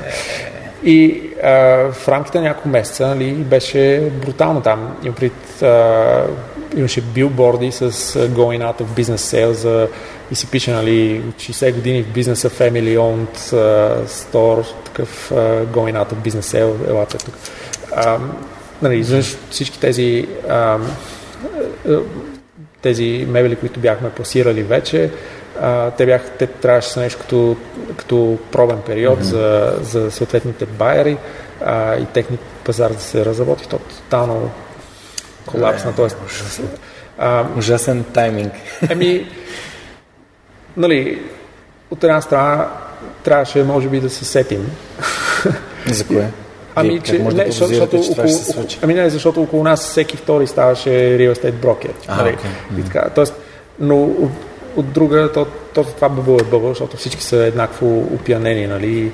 А, и, и мълцинството са контрариан, докато в един момент мнозинството не стават контрариан и тогава всичко, всичко се пука. Но мисля ми е, че а, тогава понеже аз бях на студентска виза и имах възможност да остана нали, тази една година да работя, просто след нея трябваше да ме спонсорира mm. работодателя. По тогава ще те прегава, мисля, че сега пак така. Да, така. А, и, и, и то просто нали, работодателя нямаше как. А, това, което направих, беше да отида с тях вече в Марокко, защото те а, решиха, че нали, все пак ще си развият а, бизнеса в Марокко. И Ам, и отидох 2018 нали, там. 2008. А, 2008. Да. С 10 години си направил. Да, да, 2008. А, все едно беше вчера, аз спомните. и, и така, но тогава, тогава тръгнахме, решихме да ползваме пък портфолиото от имота, което те имат и да се развие по-такъв туристически бизнес. А, пълна тогава беше Бичхеда да е а, да е през бизнес за коли под найем, тъй като нали, по-бързо се генерира кеш. Там е, общото е арбитраж между това, че ти ги взимаш на дългосрочен лизинг и ги представяш на краткосрочен найем. А, знаеш какви са ресел валютата, изчисляваш какво да ти е портфолиото от колите. Ако хората се чуят защо нали, колите под найем общото са горе едни и същи марки и все не са нали, това, което те карат, иначе вкъщи е това е да, причината, както е. А, та, обаче към, към точно нали, тръгнахме усетено е, имахме вече първи разговори с разни банки, вече а, гръмна и Lehman Brothers и тотално и вече банковия сектор замръзна и за хората беше края на света. И си казах, окей, файн, нали, явно Вселена се опитва да ми каже нещо, а, прибрах се в България а, и, и така, първоначално си мислех, окей, а, основният ми опит е с, а, нали, т.е. знанията, които съм трупал са основно финанси, счетоводство, инвестиционния клуб и така нататък. В България по това време, 2008 имаше взаимни фондове, които бяха с по-малък портфел от университетския клуб. По-малко от 200 000 долара. А, оборота на фондовата борса беше брутално нисък. Той сега е. А, и общо ето някакси тази драстична разлика в мащабите ме а, малко доста ме приземи. А, и, и така. А, как ти се стори България след 6 години навън? Ами аз идвах всяко лято и а, нали, виждах всеки път промяната. А, определено нали, тези, тези години, там 2003-2008, бях а, нали, си за 2005 България подписа за Европейски съюз, 2004 бяхме влезли в НАТО вече. Mm. А, за мен се отрази, че а, нали, понеже бях в университета, така и не влязох в казарма. А, както много хора от моята генерация, да. Ние сме от едно поколение. Да. И, и така, но това бяха години на подем економически, т.е. много неща, поне беше някакси видимо като промяна.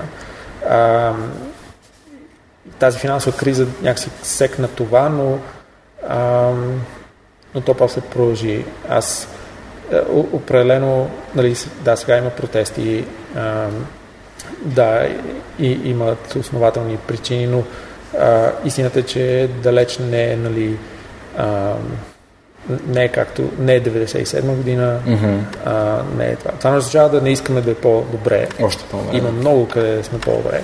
А, но да, имаше разлики и се виждаше. Mm. За това, което си дал сметка тогава, връщайки се, беше, че окей, значи няма да е нали, финанси, инвестицион, инвестиране и така нататък, просто защото тук е прекалено малко.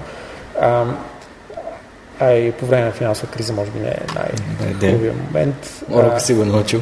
Да, да, освен ако не шорстваш яко, но да. А, в а, Тата реших, окей, сега всички ме плашиха и казват, ти сега не си бил тук, не знаеш как вървят нещата.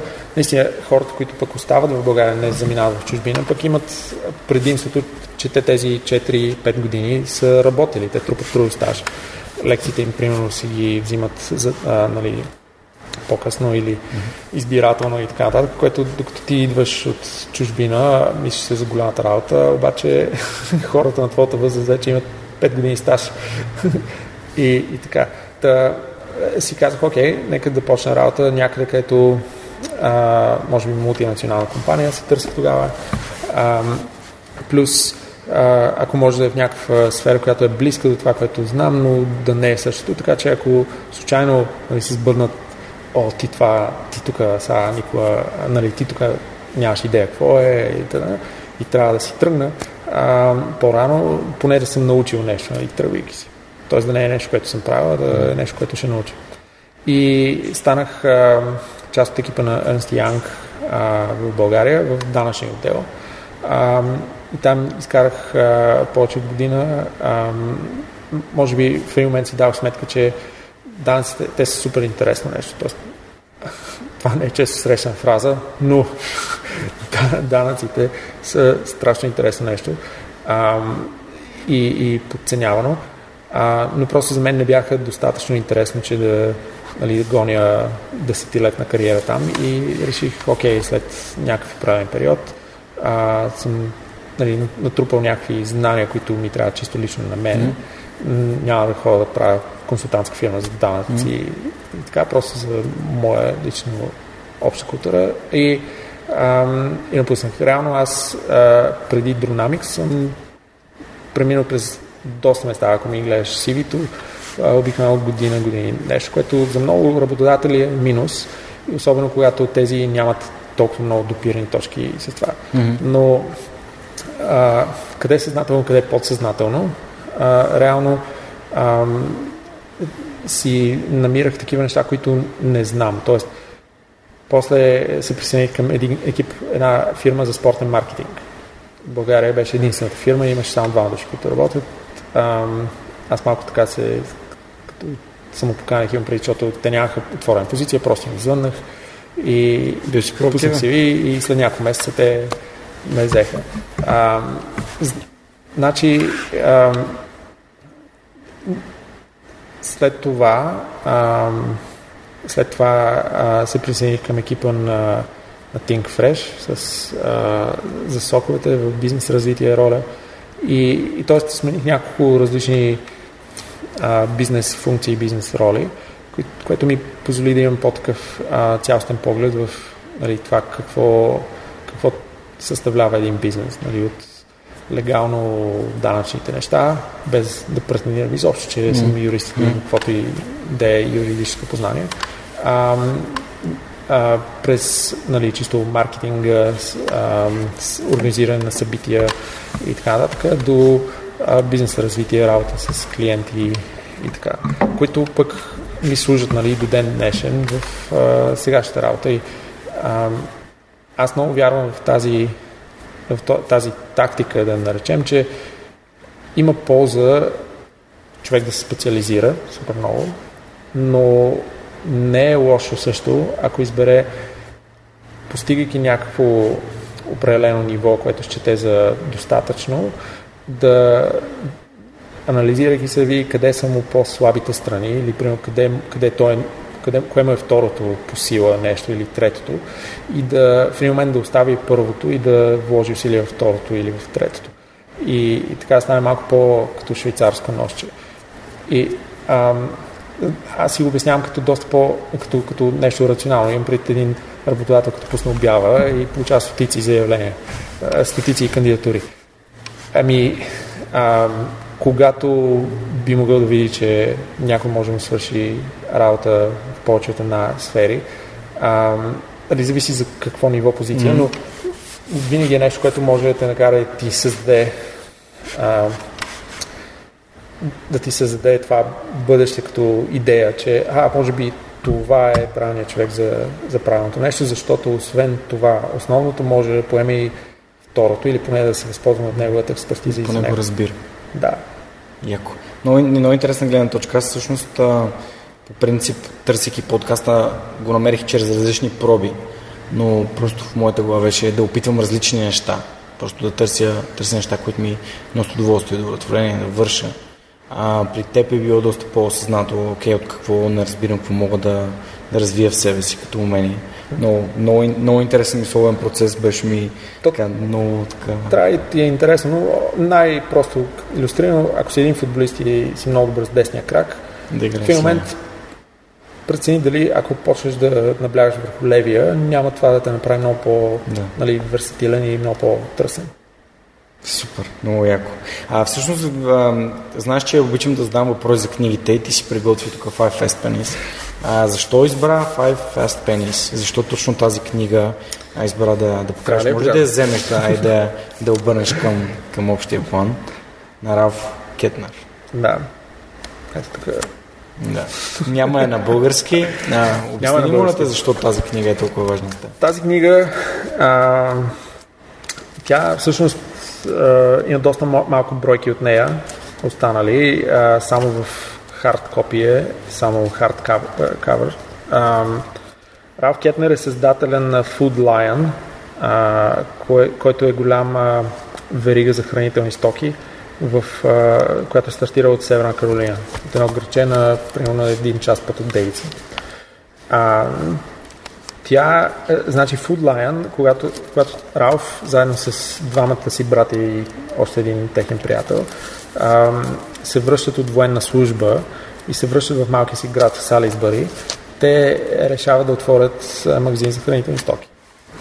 Не са тръгвали с идеята да е верига, просто ще направят магазин. И и са се обадили на... Трябвало им е първоначален капитал.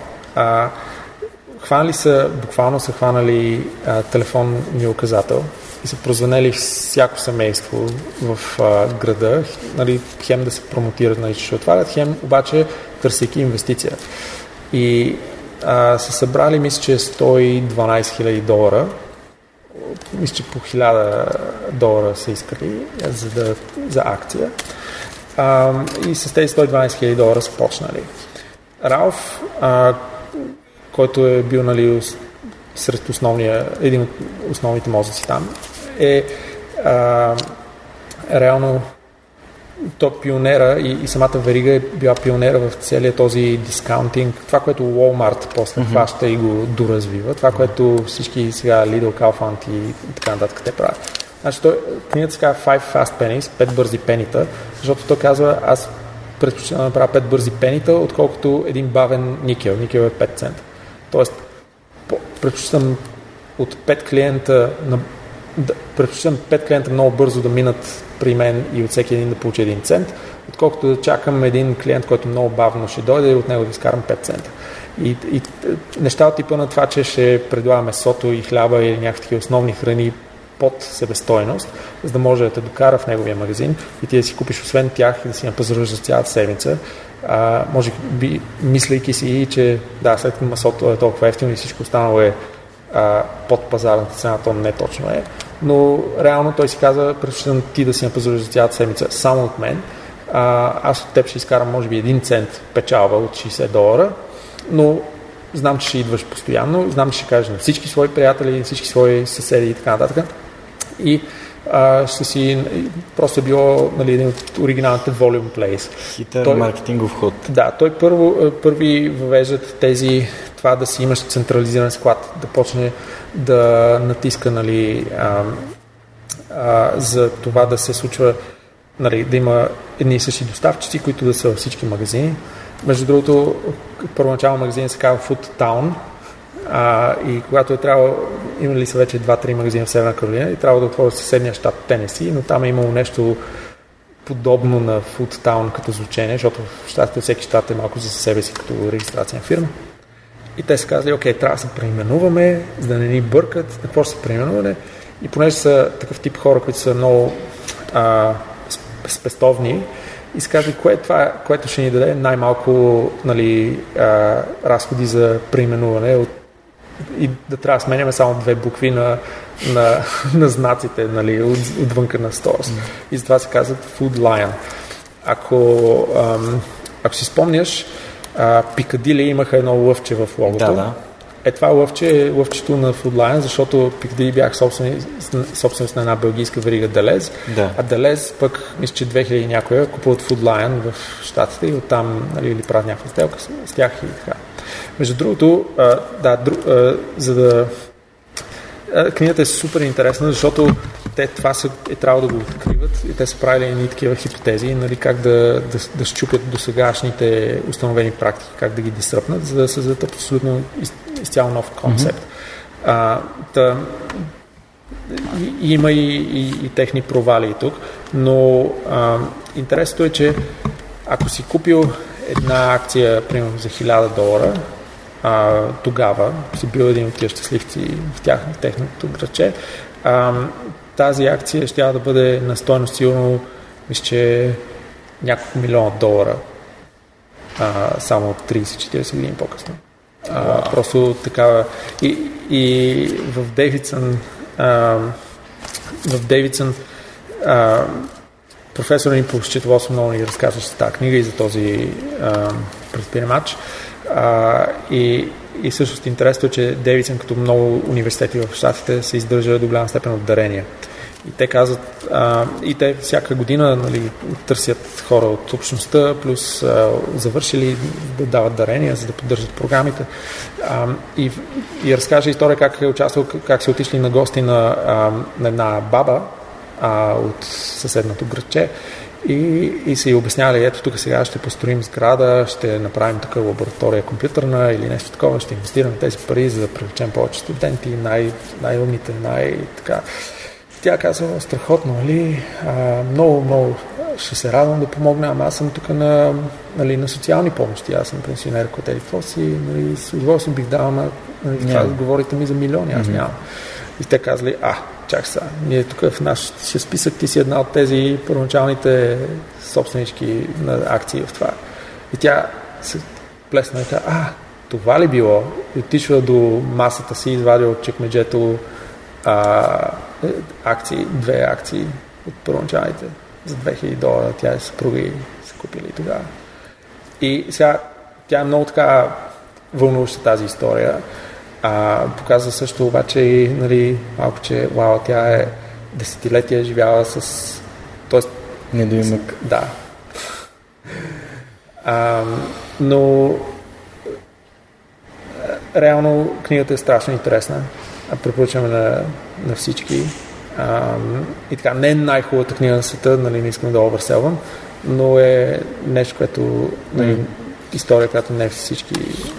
За първи, за първи път я препоръчвам някой в подкаста и много ти благодаря и още повече имаш и я показа пред хората, които а, ни следят и в а, видеоканала. М- има ли други книги, които би искал да препоръчаш на хората, някакви неща, които се откроят знанието и сте дали много като знания и неща, които сте били полезни и практични? Поне едно, едно, две, три заглавия, нещо такова. Ами, ам, имаше всъщност две книги, които а, в, отново, когато след Дейвисън реших по-сериозно се занимавам с, а, това, пред, с предприемачество и почнахме бизнеса за нос на мебели. Едната е Why We Buy на Пако Underwood. Има е преведена на български, защо Да. купуваме. Той май беше идвал и в България. Издателство Локус е издателя на тази книга, пък слушателите на подкаста и зрителите ползват а, 20% отстъпка, като си купуват книги на издателство Локус. Ще има панер на книгата а, между 5 и 13, значи епизода го пускаме на 8, значи тази седмица има панер на книгата, така че може да отидете при издателство Локус и да им кажете, че сте чули за тази книга от, от свилен и от епизода в Свърхчовекът. Значи тя отново пак става въпрос за покуп, нали, решенията, които правим като, като пазаруваме. Ам, и, и между другото това е едно от нещата, които винаги ме някакси вълнува. Тоест и, и основна причина защо а, искаме да, на, да постигнем това снижаване на разходите за, за транспорт. Значи почти всеки на света получава някакъв, нали, който получава някакъв доход или до някаква степен разплаща някакъв ресурс. Значи да речем, че това са 100 единици, най-общо казвам. За поддържането на живота а, в добрия случай нали, те ти стигат. А, и, нека говорим за него. Значи ти даваш една голяма част за найем или за, за ипотека или за нещо такова, даваш една част за храна, даваш една част за нали, ам, а, Транспорт. транспорт, ютилити и всякакви такива неща. Сметки. А, сметки. Най-общо казвам сметки. И може би някъде около 5-10% са това, което даваш за неща като концерти, футболни матчове, ам, филми, да, културен живот, е, развлечение, да отидеш, да отидеш навън с приятели, на вечеря с а, съпругата и така нататък. Значи, тези са процентите, които са кореспондират на процентите време или нали, на това, което what we look forward to. Тоест, с това се идентифицираме дрехи а, нали, и така нататък. Мгм. Всичко останало е това, което трябва да правим, за да оцеляваме, така да се каже, или поне да поддържаме останалото. Но никой не казва, нали, аз якото купи, платих си найема. В смисъл, ако го казва, обикновено има някакъв фундаментален проблем. А, економически неговите сметки. Та, мисълта ми е, че а, това, цялата тази индустрия, реклам, реклами а, по телевизията навсякъде, които ни бомбардират в а, това, те са насочени към това да ни повлияят основно за тези 5, 50%. 50%. И, и, и, и те са отново носителя на това общото, защото както аз и ти може да знаем тази книга, така и някой, примерно в Индия и на другия край на света, може също да знае тази книга и това е с което конектваме. Ние не конектваме, говорейки си за найем или за това, че сме, нали, каква храна купуваме от магазина и така. Да? Ние конектваме на тези други. Сега, това е едната страна, нали, колко е ексайтинг, че конектваме по това. Другата страна е, окей, как да експанднем тези 5-10%. като намалим останалите. Или като, за, значи всеки лев спестен е лев свобода. Ако а, нали, едни маратонки струват там 100 долара, но ако можеш да си купиш за 10, ти ще имаш 90 долара свободни за друго нещо. Очевидно не работи по този начин света винаги, или ако ще си купиш за 10 долара, няма да са същата марка. Mm-hmm. А, може би и качество, може и да не са, едва ли са 10 пъти по-зле като качество. Point is, че, а, че това да, да намалиш цената е да дадеш възможността за свобода на другия. Аз съм много голям фен на фирми като Walmart, като, като Food Lion, като IKEA, а, нали, като такива, които намират е, всеки може да прави нали, бутиковата нишова супер убер технология. Не, не всеки, mm-hmm. но с достатъчно ресурси, с достатъчно нали, такова. Според мен а, много по-сложно е да направиш нещо, което да е, да е просто и да е ефтино. Нашия самолет. Нашия самолет няма полза да е сложен. Нашия самолет трябва да е максимално прост, да е максимално ефтин за производство и за разходи. Поддръжка. Да, и поддръжка. Процесът, докато стигнеш до това да го направиш максимално прост и максимално ефтин, това е сложният процес и тук се изискват нали, най-големите умове и така нататък. И, и това за мен е много по-сладко предизвикателство, колкото пак същия процес, но за да изкараш накрая един супер сложен продукт, който само 5 човека в света ще могат да си позволят и ще го ползват. Ниша е, файн, просто това не е моят избор. А, но да, това са книгите, mm. които са ми повлияли и, и виждането за света, което нали, са ми помогнали формирам. В момента дочитам а, Стои народа ми да кара сърф на Ивон да. Шуинар, а, бил, автобиографията. И той там, а, мисля, че говореше за, а, за правилото и нали, продължай да го упростяваш. И продължай да го упростяваш, продължай да го упростяваш, докато няма какво да махнеш повече. И реално вашия самолет също е на подобен начин направен. Има нужда от двигател, който да го издвижва, крила, които да го държат във въздуха, нали? най-простите неща, да е лек, да, нали, а не е толкова да има климатики, радио и нали, фенси светлини да. или нещо такова. А, така че това е много интересно се застъпи с, с, с народа ми да кара сърф. Аз тук от няколко седмици чета тази книга, но а, тя е доста, така, доста интересна и има доста философия в нея. Той не знам дали ти е попадала. Да, чул съм списка ми. Е, не, Това е много... Ми препоръчвам ти, мисля, че ще препознаеш. Аз препознах и свръх човека вътре. А той много а, цени природата, много я пази и цялото му, не, цялото му разбиране за кодов, не, този код на частта, който има при тях е Значи хората могат, понеже са в Калифорния, да излязат в обедна почивка да карат сърф mm-hmm. и че дрехите им се тестват от реални спортисти, които или не спортисти, хора, които забавляват навън, дават си дрехите на катерачи, а не на модели да снимат да. защото и те не знаят, те изглеждат смешно, правейки някакви неща, които тотално са неизвестни. Супер. А, всъщност ти си един от лекторите и на кариерния кошер на Туктаун 2020. Какво, каква, ще, каква ще бъде твоята лекция? Какво могат да чуят хората, които се регистрират да дойдат на събитие или са онлайн? Ами, а, на лекцията ще говоря а, отново за, за пътя си до тук, за, а, за за Дронамик, също така за, а, за мисията, която имаме.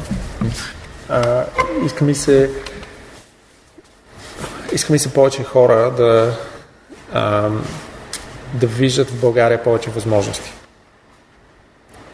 Иска ми се България да представя повече възможности на повече хора. Също така.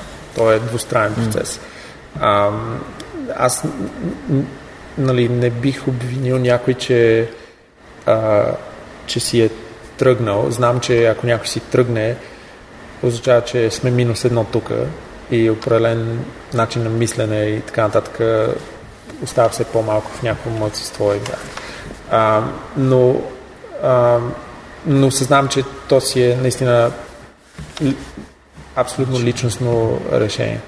А, и, и всъщност, че България трябва да се съревновава с другите държави, за това а, тези хора да избират обратно, да се връщат. Тоест държавата като такава или държавата като среда трябва да, да се развива, за да дава възможност? Държавата като среда. Okay. А, с, нали, не говоря тук, примерно, агенция за български да. така. Смисъл, това, да, ако, иска, ако им се занимават, ако искат да направят нещо конструктивно, сигурно има идеи, които могат да направят. Mm. Не съм... Не, мисълта ми е, тя държавата не е само нали, властта, както обичат mm. хората казват, с главно някакси неперсонифицирано mm-hmm. там могъщо нещо. А, държавата сме всички, нали, сме аз, ти, всички, които правят нещо, всички, които работят за нещо, всички, които, които не крадат от а, кутийката с левчета, когато никой не ги гледа, всички, които а, избират да се доверят на другите а, и да не подхождат с подозрения и, да, и, и които пазят България и така. Това е, това е България, съвкупност с много фактори. Когато правиш някакъв анализ, защото това е нещо, което не ни е достигало, а, е а, голям ресурс на талант а, в България от гледна точка на авиоинженерството. А, има специалности, има университети, които mm-hmm. го преподават. За жалост обаче те после, ако няма достатъчно на брой работодатели, ние далеч не сме достатъчно на брой. Нали, ние сме много малка бройка. Луфтханс техник има доста работа там и доста места, но и, и не сме, не е също както в нали, възможност, броя на възможностите и качество на възможностите, които са приема в Германия или в Штатите и в Англия. И но Луфтханс техник в базата имат, имаше 12 000 човека. Да. Та, та е въпрос и на количество и на качество и а, мисълта ми е, че а, това е нещо, с което ние сме стръгвали до сега, но а, когато гледаме, окей, ако искаме да се сравняваме на глобално ниво, ние няма как да сме само изцяло в България. Не може да кажем, не, не, ако искаш да си част от нашия екип, идвай в България, забрави всичко, остави си семейството и така. Това няма как да стане. А, по-скоро, когато гледаш а, всички тези анализи, защото всяка фирма с а, нали, чуждестранни локации гледа такъв тип и почва да гледат едни и същи критерии. България е напреднала, ако пак си говорим за спрямо 10-20 години насам. Има повече детски градини, не са достатъчни. Но има а, частни училища, за който иска. А, има а, нали, транспорта, да, постоянно има трафик, но ето вече имаме метро а, три лъча, не са кой знае колко много спирки, но го има, нали, възможност е. А, има, има доста подобрения за средата, така че хората да могат да живеят все по-комфортен живот тук. Не е толкова бързо, колкото всички ни си иска, а, но хубавото е, че е в правилната посока. И, и така. И, много ми се иска все повече хора да почнат да избират България, но не защото, но, не защото ми се искат те да я избират, а защото тя ги е спечелила. И тя ги е някакси ги е заслужила. И това е различно. А, според мен от нормалното, о, върнете се, айде да върнем българите в чужбина. Ти не ги връщаш смисъл. А, да ти им предоставяш възможността да изберат да се да. върнат. А и, виж, има, има го момента и че България е такъв, отново както сме ние, нали, им, ако си авиоинженер, има много малко избор, т.е. много mm. плит възможностите. А, има, има и други видове индустрии, които са по-нишови, просто няма как те да са голям. Нали, ти ако имаш, може би ще имаш един възможен работодател в България или двама. Спортния маркетинг. Mm. Инвестиционно банкиране. Нали. Следващия ни гост говорихме за роботика. Доста има доста така компании, които правят роботи, коботи и то тип да. индустрия, но пак са на пръстите на ръката не са. Да. А, това е от една страна означава, че нали, е някаква доза риск да се върне човек, за да mm. има един или два възможни работодатели. От друга страна е възможно, защото когато са един или два, те са доста по-гъвкави и знаят, че първо, че им е нужно този вид опит, менталитет, скилсет, майндсет, всичко а, и го ценят повече. Нали, ако си в една голяма компания, нали, един Airbus в Франция или в Коти си един от стотици хиляди, нали, смисъл на тях не им пука за тях, за теб. Да. А, и това е. Просто тук ще тук е просто доста по-бутиково. Швейцария на Балканите. Да. речем. Един от въпросите, които като споделих на, на хората в а, затворната група на свърхчовека във Фейсбук, че именно ти ще, ще ми гостуваш днес. И съответно Митко от DevBG ми каза задължително да те питам за историята на българската авиация. О. А, разкажи ни защо, защо Митко нали, ме помоли да, да те попитам за историята на българската авиация. А, аз самия съм, съм чел разни неща, но ми е интересно нали, кои са нещата, които теб сте впечатлили, за които Митко така mm-hmm. настоятелно искаш да, да разкажеш. Да, това беше тема на а, лекцията ми DFBG. а, моята теза е, че България има шанса и почти задължението да, да стане нация на авиацията. Защото а, сега има конвергенция на няколко тренда, които а, технологични такива, как се казва, enablери на български, да, улеснители, да. които, уже си извинявам се, а, които да, а, кои, които правят възможни а, много да се ускори и, и драстично да се направи скок в, а, в начин, по който ние летим. И трите неща са безпилотна авиация, свръхзвукови полети и също декарбонизираните полети. Ам, и аз, моята теза е, че България едно време е била ам, е, е, е имал много авиостроителни успехи ам, и, и, и има такъв, нали, такава, такива традиции ам, и сега а, безпилотната технология е едва ли не нали, брака между тях, между а, самолетостроението и а, програмирането в голяма степен и, и, и, и комуникациите. Така че а, България може да няма а, толкова много възможности до сега да има, може да няма толкова възможности за авиоинженерите, основно да са а, били в чужбина, но за програмисти е имало много възможности и продължава да има все повече. Та, а, за, да се върна на историята, 1903 братята Райт правят първия полет mm-hmm. и едва 7 години по-късно цар Фердинанд става първият държавен глава изобщо, който да лети с, а, с самолет а, в целия свят. А, скоро минах през летището в Мексико Сити и там на терминала се хваляха, че техния а, владетел през 1911, една година по-късно е бил първия, който е летял, но а, сме ги били, явно не са си направили... Явно в Википедия. Да. Фейк нюз. да. А, другото, което... В смисъл, 1912 а, правим първия...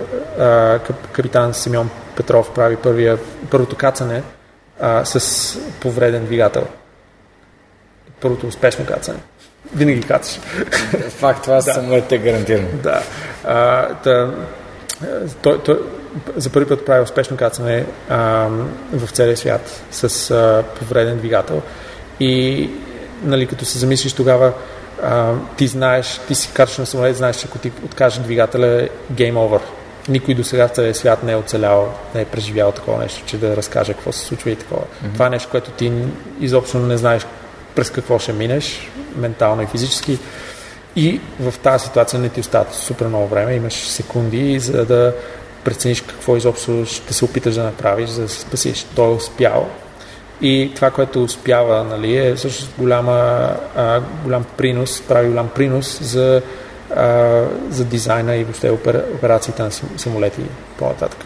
А, Граждански полет или сам е летял, когато му иска? Сам, сам. Okay. Тогава са били нали, 1912, той е бил нали, военен полет. Mm-hmm. Подготвили сме се там за, а, за войната и, mm-hmm. и така. Същата година Радул Милков и Продан Таракчиев mm-hmm. пускат а, нали, бомбите над Одрин, oh. които, да, Одрин, които повечето хора знаят. А, и, и всъщност и същата година сме направили първото военно летище в света, Свиленград, тогава Мустафа Паша. Идвали са емисари от Англия, от Франция, от къде и не, да гледат нали, как сме си го организирали, да се получат и те. А, и първата, а, първата жена военен пилот е Райна Касабова mm-hmm. в целия свят. А, нали, страхотно а, страхотно признание и напредък. А, и 1915 а, Асен Юрданов прави първия български самолет. Интересно тогава е, че Асен Юрданов е бил на 15 години. Ей, сетим какво сме правили ние с теб на 15 години. Аз... Не е било самолети. не, не, аз цъках, цъках да. Дота и CS в матрицата. Това прави. Еми, да, и, и това е нормално, но мисля, че и пиех бири в градинката за земеделието, да. защото там се събирах. Да, а, а и това без интернет, без... Нали, т.е. не, че е нямало начин да се информираш, обаче скоростта на информацията каква е била, mm. броя на източниците какъв е бил спрямо това, което е сега. За толкова кратък период от, 1900, от Кити Хок, 1903 в България се зародят толкова много нали, ентусия... т.е. да има толкова ентусиазъм, който да е проверил, да е научил, да се, да се получи от този опит, той да е стигнал България и, и много други държави, но в България конкретно. Значи а, тук наистина имаме страхотен такъв иновативен дух. А, тогава сме го имали, сега пак го имаме. Просто а, тогава самолетите са били доста по-прости. но а, в следващите години се развиват динамично една нова индустрия, където а, в рамките на 20-30 години ние произвеждаме над 1000 бройки самолета, което е страшно много. Mm-hmm. А, и 40 нови модела се дизайнват в България, т.е. 40 нови прототипа се изобретяват. А, и, и фабриката а, Дар в, Буру, в Божурище, всички сигурно са чували за нея, имали сме в, а, в Ловеч и в а, Казанлък.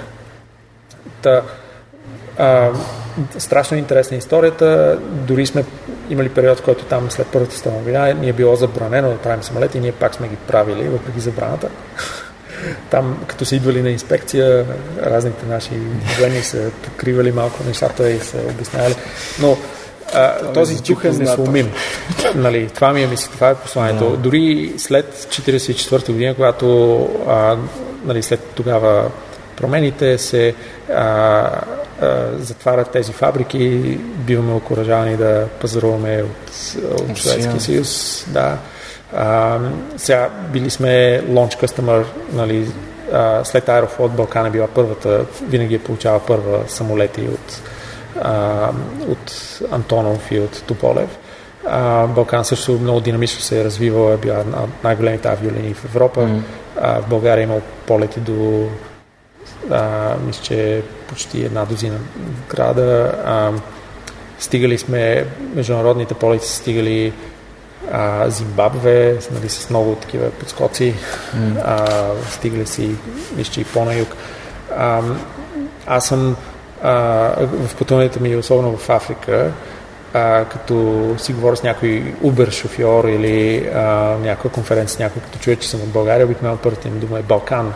Нали, как са летели в, а, на, на самолет Балкан или кога си и, и така. Та, а, България, нали, отново несломимият дух, който развива супер много авиацията. Дори а, нашите инженери тук са имали разработки на тези а, съветски самолети. Български екипи заедно с Балкан са а, пър, първи сме направили такъв презокеански полет с а, а, мисля, че Ту-154, не, може би греша. Както е. Що не, това е голем, това е голема, Ту-154, големия да. полет. 134 е малки. Да, също да. И, и значи първи прекусяваме Атлантика, а, първи по, по това време е имало такава навигационна система, която е западна, а, но съветските машини не са работили с нея. Първи правим така доработка, хакваме го, казано другояче и правим възможно ли екипажа да се редуцира от 4 на 3, т.е. пилотния екипаж, защото има два пилоти и там а, инженер, борден и, и така нататък. Една от тези роли да, да, да няма нужда от нея, че да е по-лесна за пилотиране. А, и, отново, въпреки че не ни позволяват да правим самолети, ние правим подобрения по тях, експандваме мрежата и така нататък. Та, на българин му се лети постоянно и, и ще му се лети. А, възможността, която ние виждаме е, че а, е, ето сега това, което ние правим с товарните превози, е, в един момент то ще бъде валидно и за пасажирски превози. А, и, и дали ние ще го направим или някой друг, то ще е факт. В бъдеще ще се чуят защо самолетите, които носят товари, защо на тия коти е трябвало да има човек на борда заради тях. Нали, както сега вече няма човек в асансьора, който я натиска копчетата, като ти се качиш. Нали, такъв. И няма човек, който трябва да пали лампите на улицата също. Да. Та, та, въпросът е, че това ще стане в целия свят. Може да не е толкова бързо, но ще стане. 21 век определено ще е века, в който вече накрая а, третото измерение покоряването, защото нашия живот, който живеем в момента е прекалено двуизмерен, а, че тези полети ще станат факт. Отново, ако ти си в избрал да живееш, особено покрай корона кризата, имаше голямо търсене на имоти с двор извън mm-hmm. града и така нататък. Ами ти, ако имаш, както можеш да продаваш вече от такъв, нали, с нашите дронове, ще ти е лесна доставката и ще е абсолютно същото, ако, както ако беше в същ, големия град и там ти е клиента. А, по аналогичен начин ти ще можеш да си прескачаш от нали, 200-300 км разстояние повече, ако трябва за работа да дойдеш. А, просто ще има като малко по-дълго метро. А, но ако да речем, че ти си склонен да отделиш половин-един час за комютинг в посока и особено ако то комютинг не е такъв когнитивно натоварващ, т.е. ти не си зад волана, не трябва да управляваш само, може да си четеш книга, да си работиш в интернет, нещо такова, тогава, нали, ако въздухът те прави много по-бърз, по-директен, а, много ти увеличава радиуса на действие. Има една, едно изречение, една, една мисъл, че а, лесно е да се а, лесно е да се предскажат автомобилите, трудно е да се предскаже и Walmart. Идеята му е, че а, преди автомобила да навлезе, ти, а, ти си пазарувал основно в а, там, където да. стигнеш с коня, в много малък радиус. И затова всеки, всяко малко граче е имал такъв General Store и така далее. И хората... Тоталният магазин. Да. И хората са могли да си представят, че ето сега тази каляска ще направят да е механична и че ще е такова. Но тези second order effects, които са, че това, че е механична и че може да издържа повече и е по-бърза, може да ти увеличи радиуса на действие, означава, че ти можеш да биеш път 10 мили страни, за да ходиш и да натовариш багажника с а, манджа за цяла седмица. Да. И това да пренареди економиката. Да. Та, Но... авиацията ще още повече ще увеличи този радиус и ще направим сега точно. Но пък в момента COVID-пандемията създава най-трудните времена за авиацията от Втората световна. Ами защото авиацията е един супер капиталоемък бизнес. Mm. А, тя не е виновна, че е така. Mm-hmm. So, а, всички тези огромни самолети са нали, толкова изпилени от към оптимизация и са супер безопасни и mm. то, това си има цена.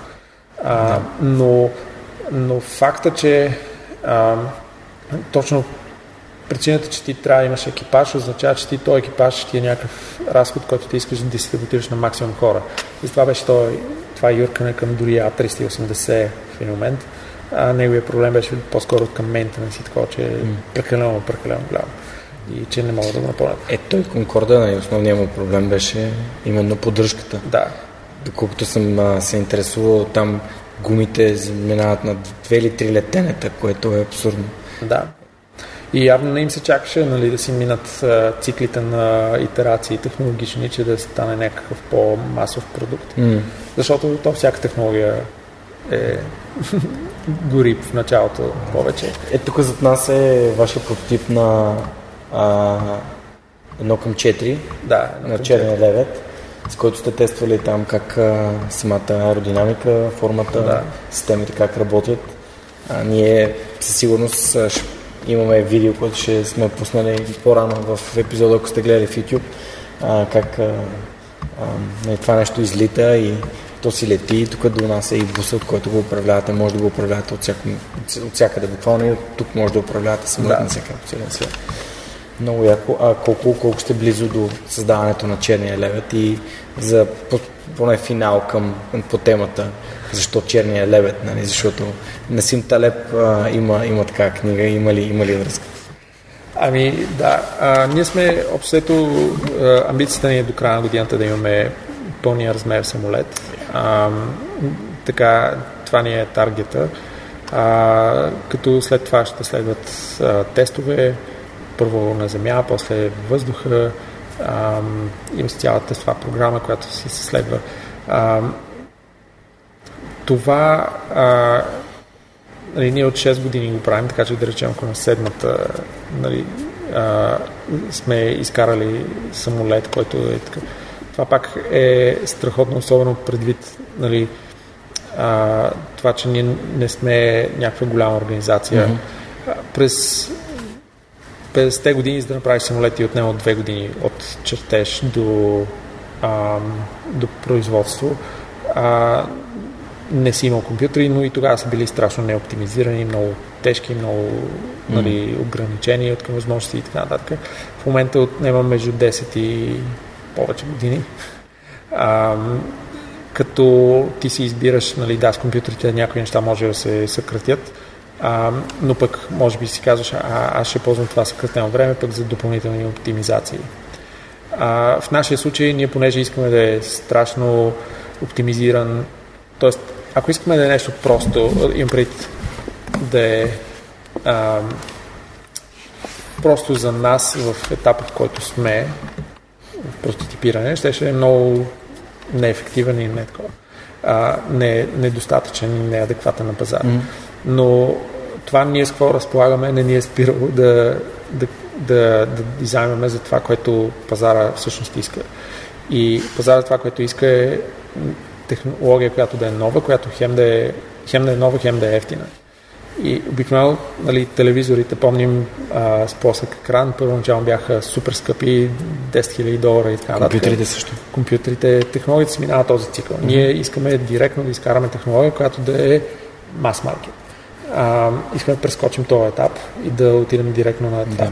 Тоест, early adopterите, т.е. ранното въвеждане на пазара нещо много скъпо, искате да го пропуснете и директно да бъде мас маркет продукт. Ние, ние пак ще го направим, но да. идеята е, че ам, нали, машините, които ще направим, няма да са многомилионни машини, mm-hmm. а, а ще трябва да са в рамките на 100 хиляди. Тоест на това, което ще бъде като, като трябва да е като, като масовото производство. Да. Яко. И, и понеже това е страшно сложно да го направиш, и, и, и освен това, ти трябва да направиш и компромиса, който е а, между нали, дали искаш да е ефтино за производство, но скъпо за, скъпо за опериране или а, нали, както са принтерите. Тоест или ефтино за скупуване, е, а, скъпо за поддръжка, mm. както принтерите, а, или искаш да е а, скъпо за, за купуване, но ефтино за поддръжка, а, както iPhone-ите. Ние искаме да е ефтино и за двете. и, това, а, и това е супер сложно, особено когато искаш да е първият ти продукт. Предизвикателството. И, и черен лебед е, служи да ни напомне точно за това. това избрах това име. А, не заради конотациите там за финансова криза и така нататък, mm-hmm. което всъщност се а, не, не то, тя, то спомена сега като черен лебед това, което се случи с финансовата да. криза и с COVID. COVID също е черен да. лебед събитие. А, неочаквано. А, а всъщност, нали, ние, ние го базирахме на историята на първоначалното значение на черен лебед, което е било, че някъде до, ам, до 16-17 век, средновековието, а, в Западна Европа или нали, там изобщо а, израза черен лебед, хората са мислили, че черни лебеди няма и е малко било като на куково лято. Нали. Mm-hmm. А, и, и съответно а, и е значило за нещо, което не съществува, няма как да съществува, невъзможно. А, и после, мисля, че началото или там 1700-та година или а, море, един от мореплавателите а, акостира в Нова Зеландия и там вижда черен лебед, среща черен лебед и от тогава фразата леко се видоизменя и, и вече почва да значи нали, в стандартния живот, значи нещо, което всички мислят, че не съществува, няма как да съществува, но то всъщност съществува. Талеб взима това значение, нали, mm-hmm. как никой не предполага, че може да има такова нещо, че mm-hmm. това някога ще се случи. Или после mm-hmm. то се случва. COVID също до някаква степен ние, нали, това е, че никой не мисли, че е възможно да направиш ефтин за производство и ефтин за операция самолет. А, от първи път това е това е нашата цел и амбиция и искаме си да ни напомня всеки път и затова го избрахме. Пожелавам ви го искрено и наистина се надявам до края на годината. Имате 3 месеца, така че имате пълно време, достатъчно време имате. Готино, що имате и нали, а, така, така оптимистична и надъхваща цел. А, благодаря ти много за, за това споделяне и отиваме към последния въпрос за епизода и той винаги е, ако можеш да се върнеш назад към себе си, колко назад би се върнал и каква информация би си дал? Уф, а... ами... Не съм сигурен, че изобщо бих се връщал назад. Имам пред... А... Да, до... не не съм доволен от всичко, а, но пък знам, че то е било база на, на, на изводи, които пък са ми помогнали в други нали, последващи избори. И често казано, а, по-добре е да не се връщам, да си давам информация, че само ще разбутам нещата. Така си ти харесва. Ами да, аз, аз съм на мнение, че, смисъл, т.е за мен връщането назад е малко такова фаталистично, т.е. означава, че все едно мислиш, че ти е свършил пътя напред. А, има много малко неща, които са непоправими. И ам, това ще я кажа за другата книга, която беше Entrepreneurship. А, mm-hmm.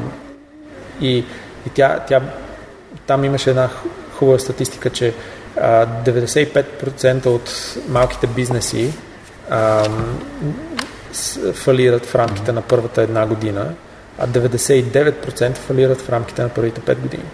А, тоест, ти можеш да отвориш баничарница и това са ти шансовете.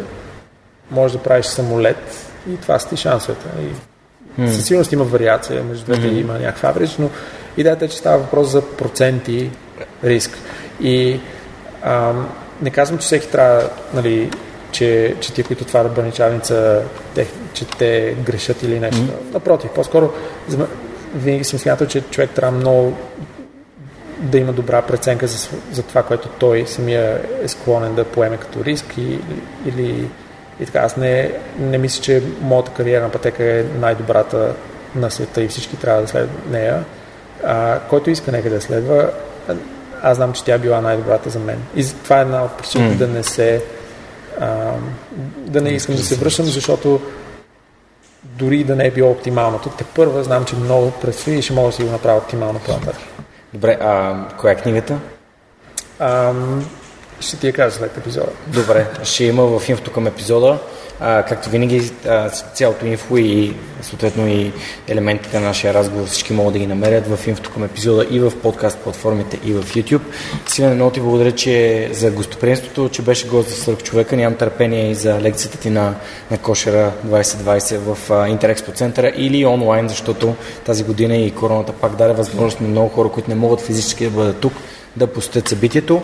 Благодаря, че бяхте с нас в изминалите над 2 часа. Беше изключително интересен разговор. Надявам се наистина България да стане нация на авиацията и то по-точно да стане отново нация на авиацията.